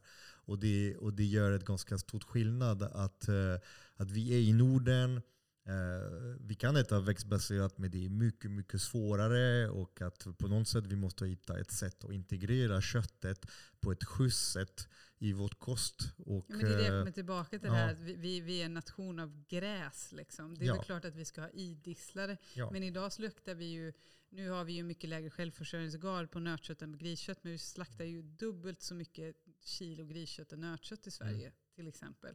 Och det är ju, varför är det så? Jag menar, vi hade kunnat ha mer idisslar i Sverige. Mer mjölkproduktion, mer mm. köttproduktion. Och som du säger, vi skulle kunna vara kända internationellt för våra fantastisk djurvälfärd och alla de här grejerna. Men tyvärr är det ju ett mervärde som på den globala marknaden inte slår så högt. Utan det är ju, mat har ju blivit en, en commodity. Det är ju som mm. stål eller papper ja. eller vad som helst. Precis. Istället för att det är... Spekulations... Jag, jag gillar det här begreppet landskapsmat. Liksom. När maten helt plötsligt har Ja, men det, det kommer ju någonstans ifrån. Och som du säger, mm. en diet i Norden. Det, det löjligaste jag läste var den här Lancets Planetary Health Plate. Liksom, hur alla skulle äta i hela världen. Mm. Två gram jordnötter eller vad det var. Liksom.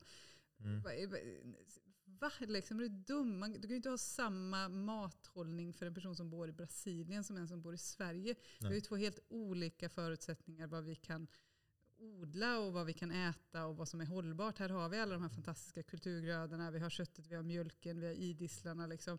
Och, och, frukten som vi kan ha, våra svenska äpplen. Alla blåbär och lingon ja, och bär. Och, svamp. Ja. Liksom. Och det är lite det vi kommer försöka lista ut under alla de där avsnitt. Att försöka se vad är det nordiska landskapet? Hur kan mm. vi befria oss från fossila bränsle? Hur kan vi befria oss från uh, pesticider och konstgödsel som skapar väldigt mycket problem? Och hur vi kan hjälpa folk där ute att förstå bättre vad är det för mat de ska äta, hur de ska uh, ha, vilken relation de ska ha till den maten och, och sluta se någonting som är djupt beroende av massa externa medel som kommer från, som kommer från, hela, från hela världen. Uh, och se det som någon slags härifrån. Alltså lokal tomat, det... lokal gris, lokal. Att det är lokalt, är inte, det räcker inte för vi har en sån världssystem som gör att våra bönder är så himla fasta i det. Och det blir, alltså vi pratar självförsörjningsgrad nu, vi håller på att bygga ett bättre självförsörjningsgrad. Och, Eh, vägen dit är att försöka göra våra bönder självständiga, resilienta och hitta tillbaka till gamla grödor, gamla lantraser, betagräs, använda resurser som finns här. Vi har mycket vatten, mycket skog, mycket gräs. Använda det och uh, försöker bygga ett system utifrån det vi har, inte vad, vad vi drömmer om. För svenskarna är så himla... Man tittar bort i Italien, man tittar bort i USA, man tittar bort i Thailand och tänker åh, där och vill ha saker som finns inte för de är så långt borta. Och vi har haft tillgång till dem bara för att det har funnits billigt olja att bränna. Och den vet vi kommer ta slut och kommer bli dyrare och vi kommer inte ha eh, det här ansvaret kommer vara alldeles för tungt socialt. att Vi kommer inte ha råd med det. För nu vi lever som vi hade fyra planeter. Så att, hur, hur ser du lösning? Alltså, hur kan vi fortsätta äta kött, kanske inte eh, två kilo i veckan. Men eh, hur kan vi bygga ett, ett system som kan integrera allt det här och som gör att vi lever som att vi hade en planet, inte fyra. Och fortfarande äta kött. Alltså, jag tror att dels så behöver vi nog kanske äta mindre enkelmagade djur och mer flermagade djur och bli ännu bättre på att äta mer mjölk. Mm. Eller mjölkprodukter eftersom det, det, blir mycket mer resurseffektivt när man gör bägge två. Sen är det olika om man tål mjölk eller inte men vi mm. är ju generellt sett laktostoleranta i, i Norden av evolution återigen. Mm. Så det är fantastiskt. Uh, men jag tror faktiskt att vi var inne på det här lite. Att jag, jag tror att man måste hitta tillbaka till glädjen och stoltheten att äta mat och att äta mat som är lokal på riktigt. För det är väldigt lätt att säga, men köp svensk spannmål. Ja, fast vad, är, vad kommer gödseln för att få den här spannmålen? Den kommer utifrån, kanske från Norge i bästa fall, men annars någon annanstans ifrån. Fosforn kommer definitivt inte från Norge. Eh, exakt, vad kommer, liksom, vad kommer oljan för att kunna mm. köra mm. traktorn? Den kommer inte från eh, Sverige, bästa mm. fall från Norge eller någon annanstans ifrån. Vad kommer liksom bekämpningsmedel? Det tillverkas inte ett gram bekämpningsmedel i Sverige mig mm. vetligen. Alltså, svensk mat är inte jättesvensk. Eh, avelsmaterial, alla de här sakerna, foder, mm. är väldigt mycket som importeras. Och att inte bara prata om att maten ska vara producerad lokalt, den ska vara producerad av det som finns, resurserna som finns Precis. lokalt. Man får eh, gräva lite djupare än bara var ja. gröden växer eller grisen växer. Nej, men precis. Och jag blir ja. trött när de säga att det är gårdsgris. Liksom. Alltså det, det, det är skrattretande när man hör att vi har ett självförsörjningsgrad på mat som är över, över 40 procent. Alltså det, det, vi räknar potatis som att vi är självförsörjande på potatis. Men tar du bort alla konstgödsel, pesticider, antigrundningsmedel, avel, potatis, fröna, vi är inte ens av fröna Nej. i Sverige. Så att, men att ta bort allt det här, då har vi ingen potatisskörd. Eh, det är därför det är viktigt att behålla den, den gamla kulturen, den gamla arven och de sorterna, bördiga jordar. Och att få rätten att ta tillbaka sina egna frön. Ja, Jätteviktigt. Det, Nej, men, och, och jag tror just, sen så tror jag inte att vi ska gå för 100% självförsörjningsgrad, för det är bra att vi traderar med andra länder av många olika skäl. Men vi, vi ska inte vara så sårbara som vi är Älskar idag. kokosfett. Det fick alltså. jag lära mig och jag vet att det är väldigt kontroversiellt att prata om Ryssland, men det var en mm. sak som var väldigt intressant. Det är ju att 40-50% av deras livsmedelsförsörjning kommer ifrån små trädgårdar. Mm. Eh, för att det Stalin gjorde, det var väl det enda bra han gjorde, för han var en hemsk man. Eh, han, han lät... Jämna att prata Stalin. Men alltså, ja, nej, men eh, det, det, han tydligen gjorde på 50-talet var att han lät, eller om det var 40-talet, han dog ju någon gång där. Mm. Det var att han lät folk få tillgång till mark gratis för att producera egen mat. Mm. Och sen så utvecklades den här jordreformen så att en stor del av Rysslands livsmedelsförsörjning det kommer från liksom småskalig trädgårdsodling. Så du har tydligen rätt att gratis få liksom mellan ett halvt till två hektar mark. Mm. Och det tänker jag att det är de mest liksom intressanta idéer jag någonsin har hört. För dels ger du människor tillgång till mark vilket i sig jag tycker är positivt. Och sen så bygger du upp ett helt småskaligt eh, liksom, livsmedelssystem som antagligen har med mycket barter, trading, jag ger dig äpplen, mm. du ger mig lite griskött. Ja. Det, liksom. det har förändrat jättemycket men, nu. Men det kommer så, ju inte hända i Sverige. För att vi, vi, vi och kan så inte är det inte längre det. i Ryssland heller. Alltså, det har minskat jättemycket storskaligt. Alltså, det finns också en koppling med krig, industri och konstgödsel. Ja, ja, alltså, det och, också, de är, alltså, och de har jättestora jordbruk. Och det är, så här, och det är därför jag säger de det är jättekomplext. Också. Men jag tycker ändå att det är mm. väldigt intressant intressant mm. hur de har kunnat bygga upp. Och den där livsmedelsförsörjningen har ju, jag tror, räddat landet under väldigt många. Liksom. Mm. Men det, i Sverige har vi ju väldigt mycket mindre av det där väldigt småskaliga. För när man gör det på det där sättet då har det ju nästan inte beroende av olja alls. Utan mm. det är ju människor som är kilokalorierna och vad människor äter, inte olja. För i Sverige har vi ett väldigt oljeberoende jordbruk. Och åker mm. man över till andra sidan Atlanten så är det ju ännu värre. Jag tror det går åt 9-10 kilokalorier olja för att få fram en kilokalorier ja, mat. Och det är så här, Liksom. Mm. Hur kan vi inte prata mer om det? Och det är där jag tycker mm. också det är intressant då när man börjar ge sig på återigen korna. Att är det något livsmedel vi kan producera med väldigt lite olja, nu använder vi alldeles för mycket diesel tycker jag för att producera nötkött i Sverige, mm.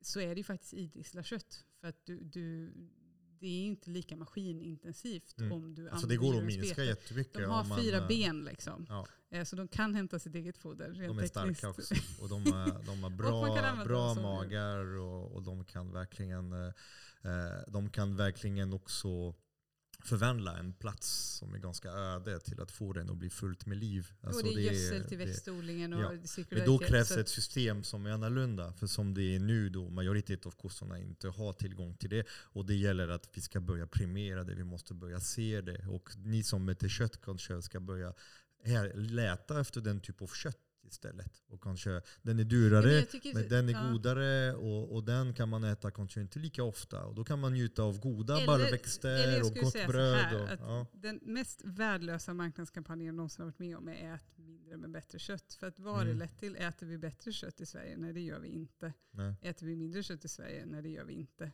Mm. Alltså det, det är, jag är så trött på det här mm. begreppet.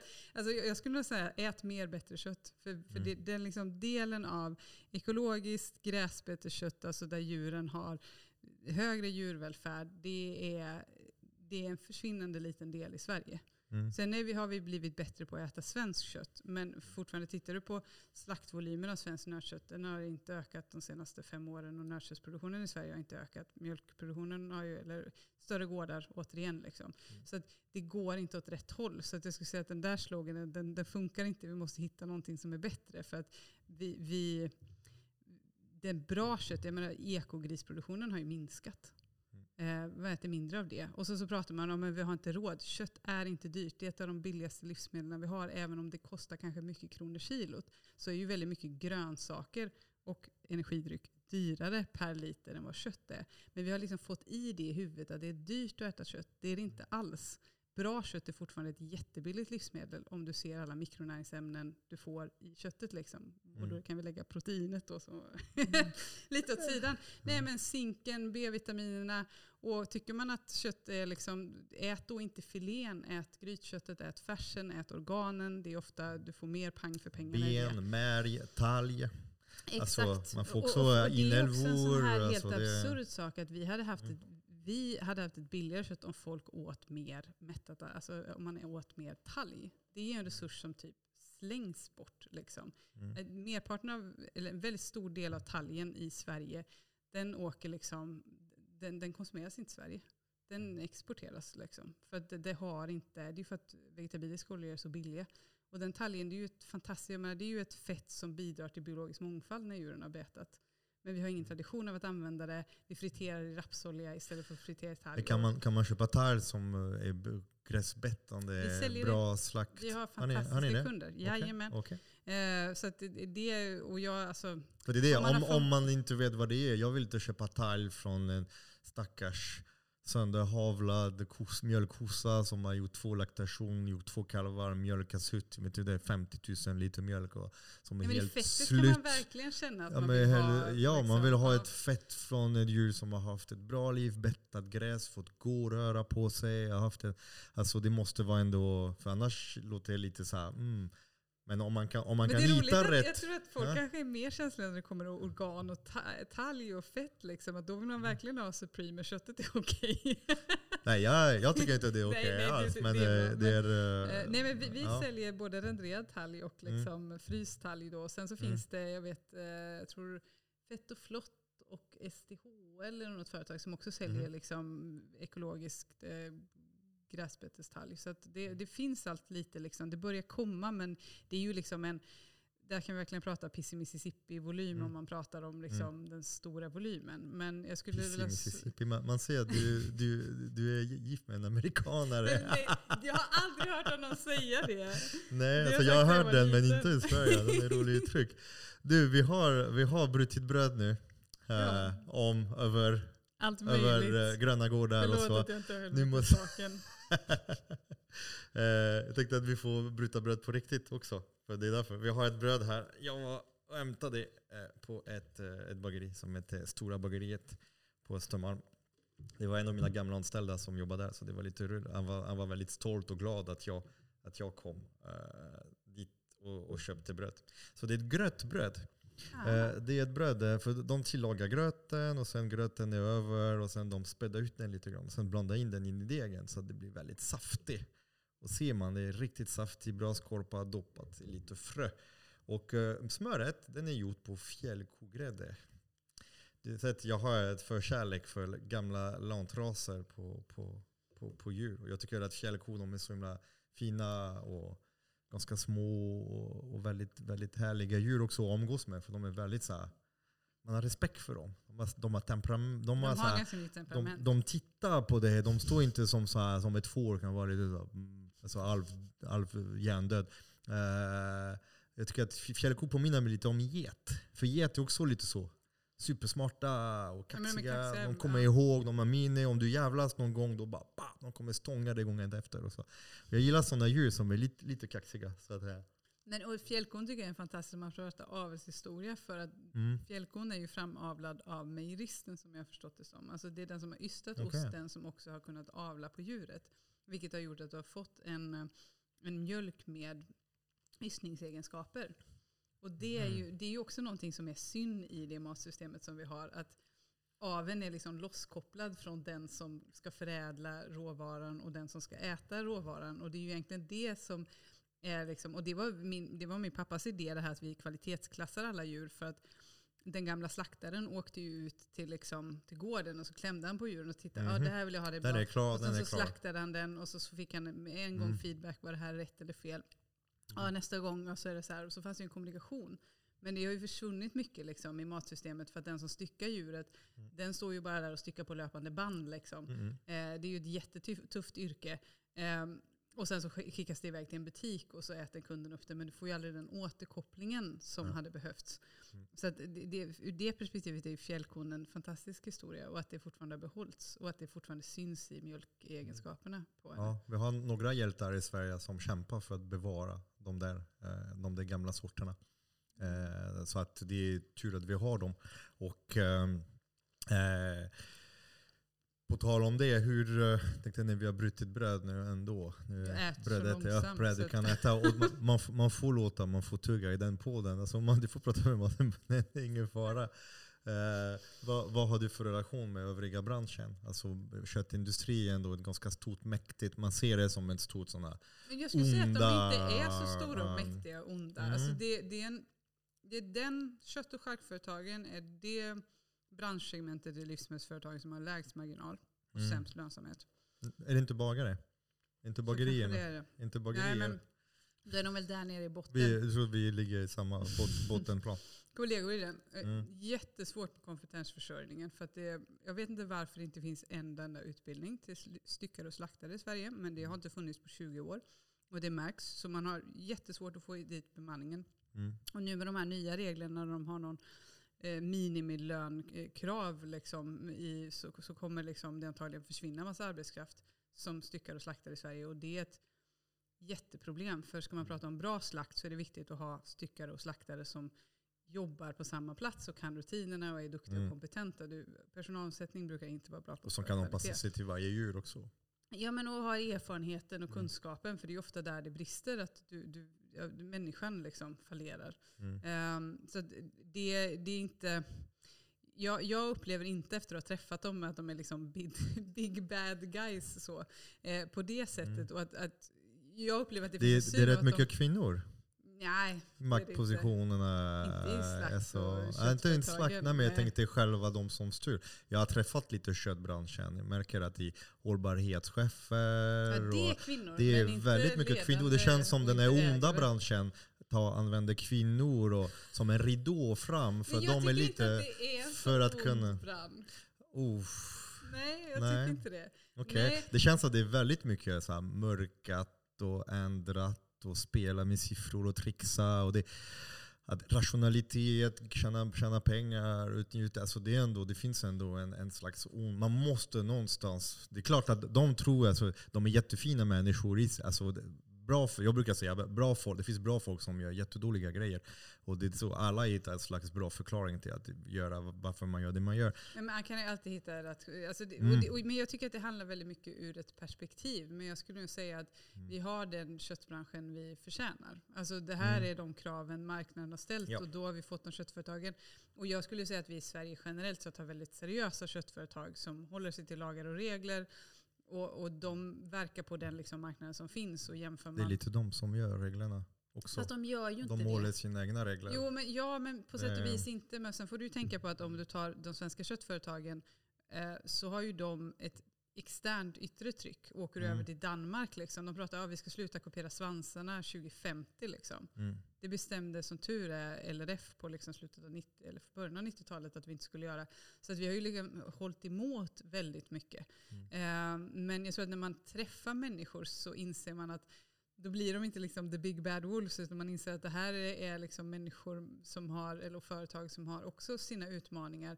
Och vi är liksom, i Sverige är vi ett sånt litet land och det är så lätt att tänka liksom de stora onda köttföretagen men jag menar det, det största slakteriet vi har i Sverige det är ju pisslitet om man jämför det internationellt sett. Ja, Liksom. slaktar man 3300 Ja, men djur om dagen. Det är ändå... jo, men det, det, är- det är mycket så sett. det, ja. Eh, Men, men då måste man också komma ihåg, vem är det som ställer krav på det? Jo men det är ju de stora dagligvaruhandlarna som vill ha det här rationella, jättebilliga köttet. För det är ju Mm. det som är min utmaning som en verkligen liten aktör. Jag tror att det är två promille av Sveriges nötkött som vi står för eller någonting sånt där. Mhm. Eh, Att du får ju sådana otroliga skalfördelar genom att slakta så pass mycket djur. Att ekonomiavdelningen kostar ju ingenting i jämförelse med liksom allting. Mm. Eh, och det är ju det kravet som ställs senare i kedjan. Så de, de, även om man kan säga att ja, de har ett samvete. Eh, men min fråga är ju hur ska de kunna göra någonting speciellt mycket annorlunda i den situationen de befinner sig i. Mm. Eh, och, och det, för det, det, där, jag kan tycka att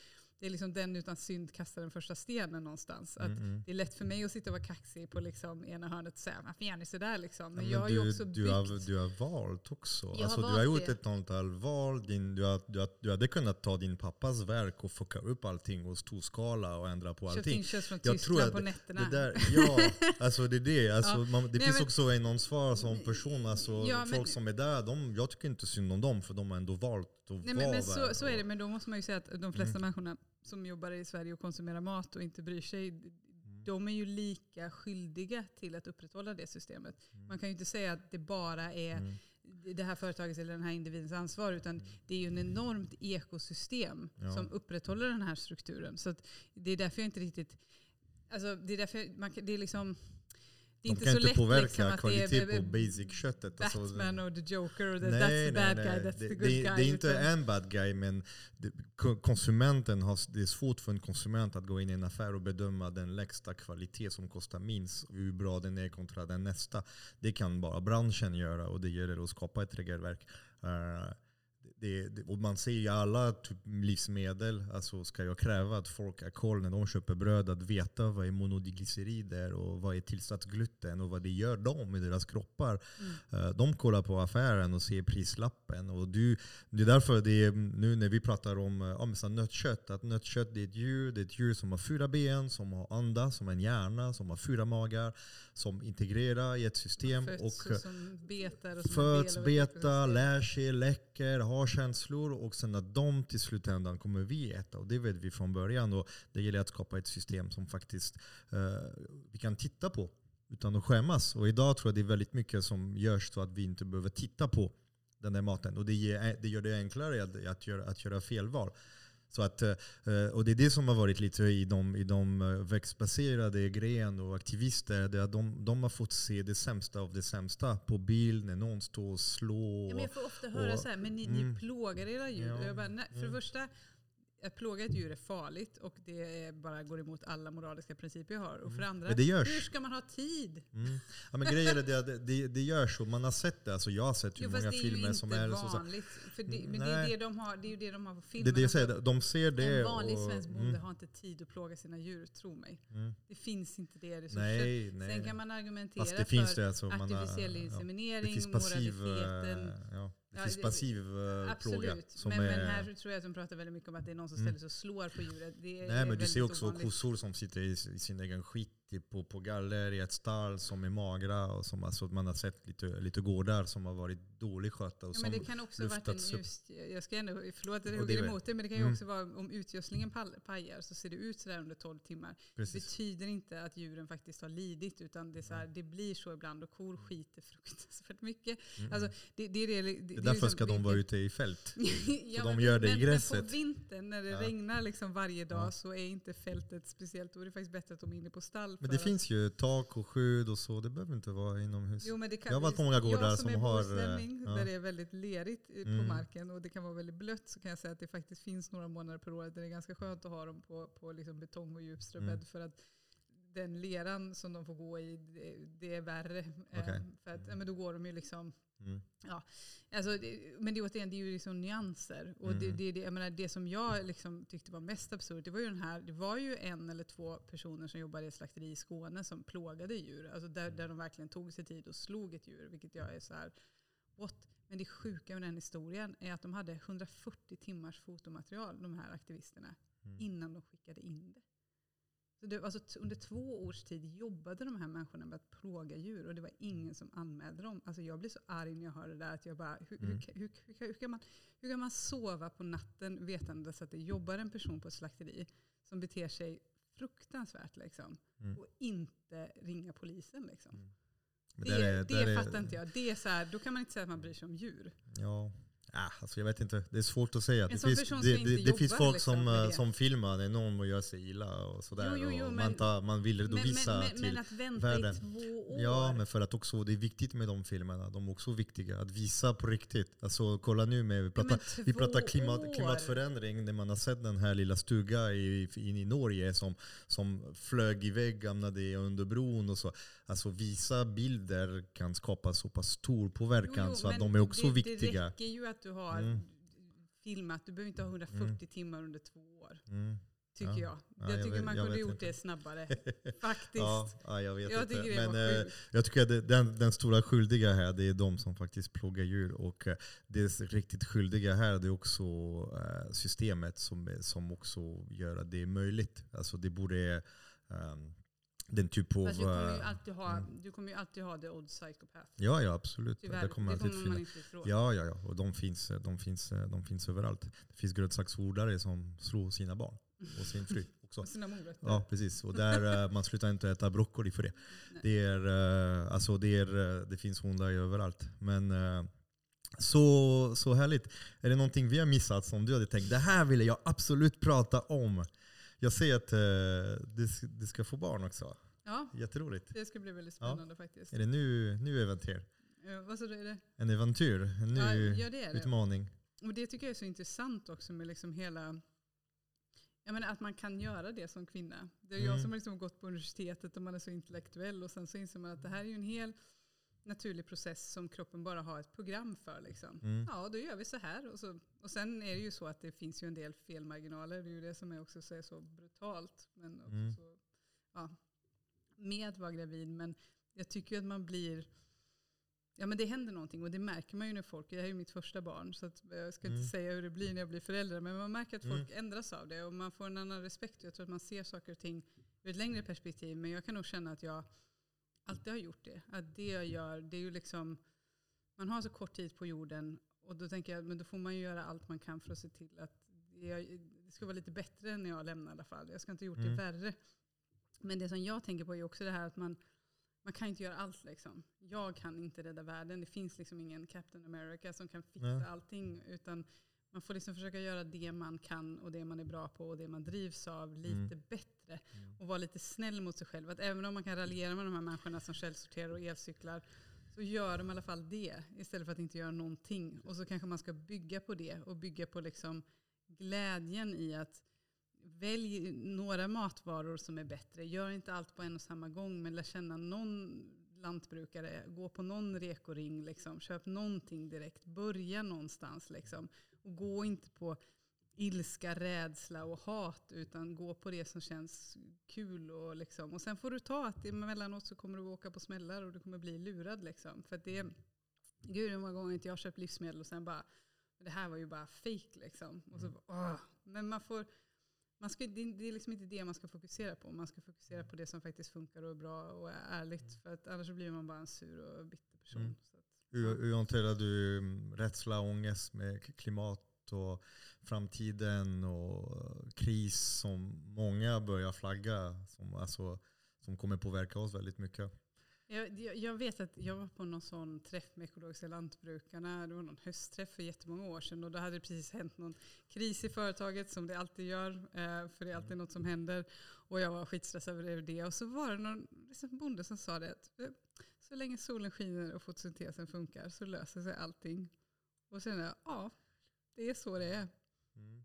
Så länge fotosyntesen funkar och solen skiner så då, då finns det hopp om livet. Då finns det gräs. Då finns faktiskt. det gräs och så länge det finns kor som kan äta gräset så löser vi resten. Då finns det ost. Då Då finns det, då och gör då man finns det smör. Så vi har någonting att ha på Och så kan brödet. vi odla eh, liksom, Spannmål, du kan få almen, jag kan få kärnorna. ja, Och då kan vi göra ja, men världen eh, lite bättre på vårt sätt. jag tror det. Mm. Så, det, det så, så jag hanterar det. Man kan liksom Mm. inte gå in i det där för då blir man bara, Nej. Man blir ingen glad människa. Tack för att du var med. Tack för att jag fick vara här.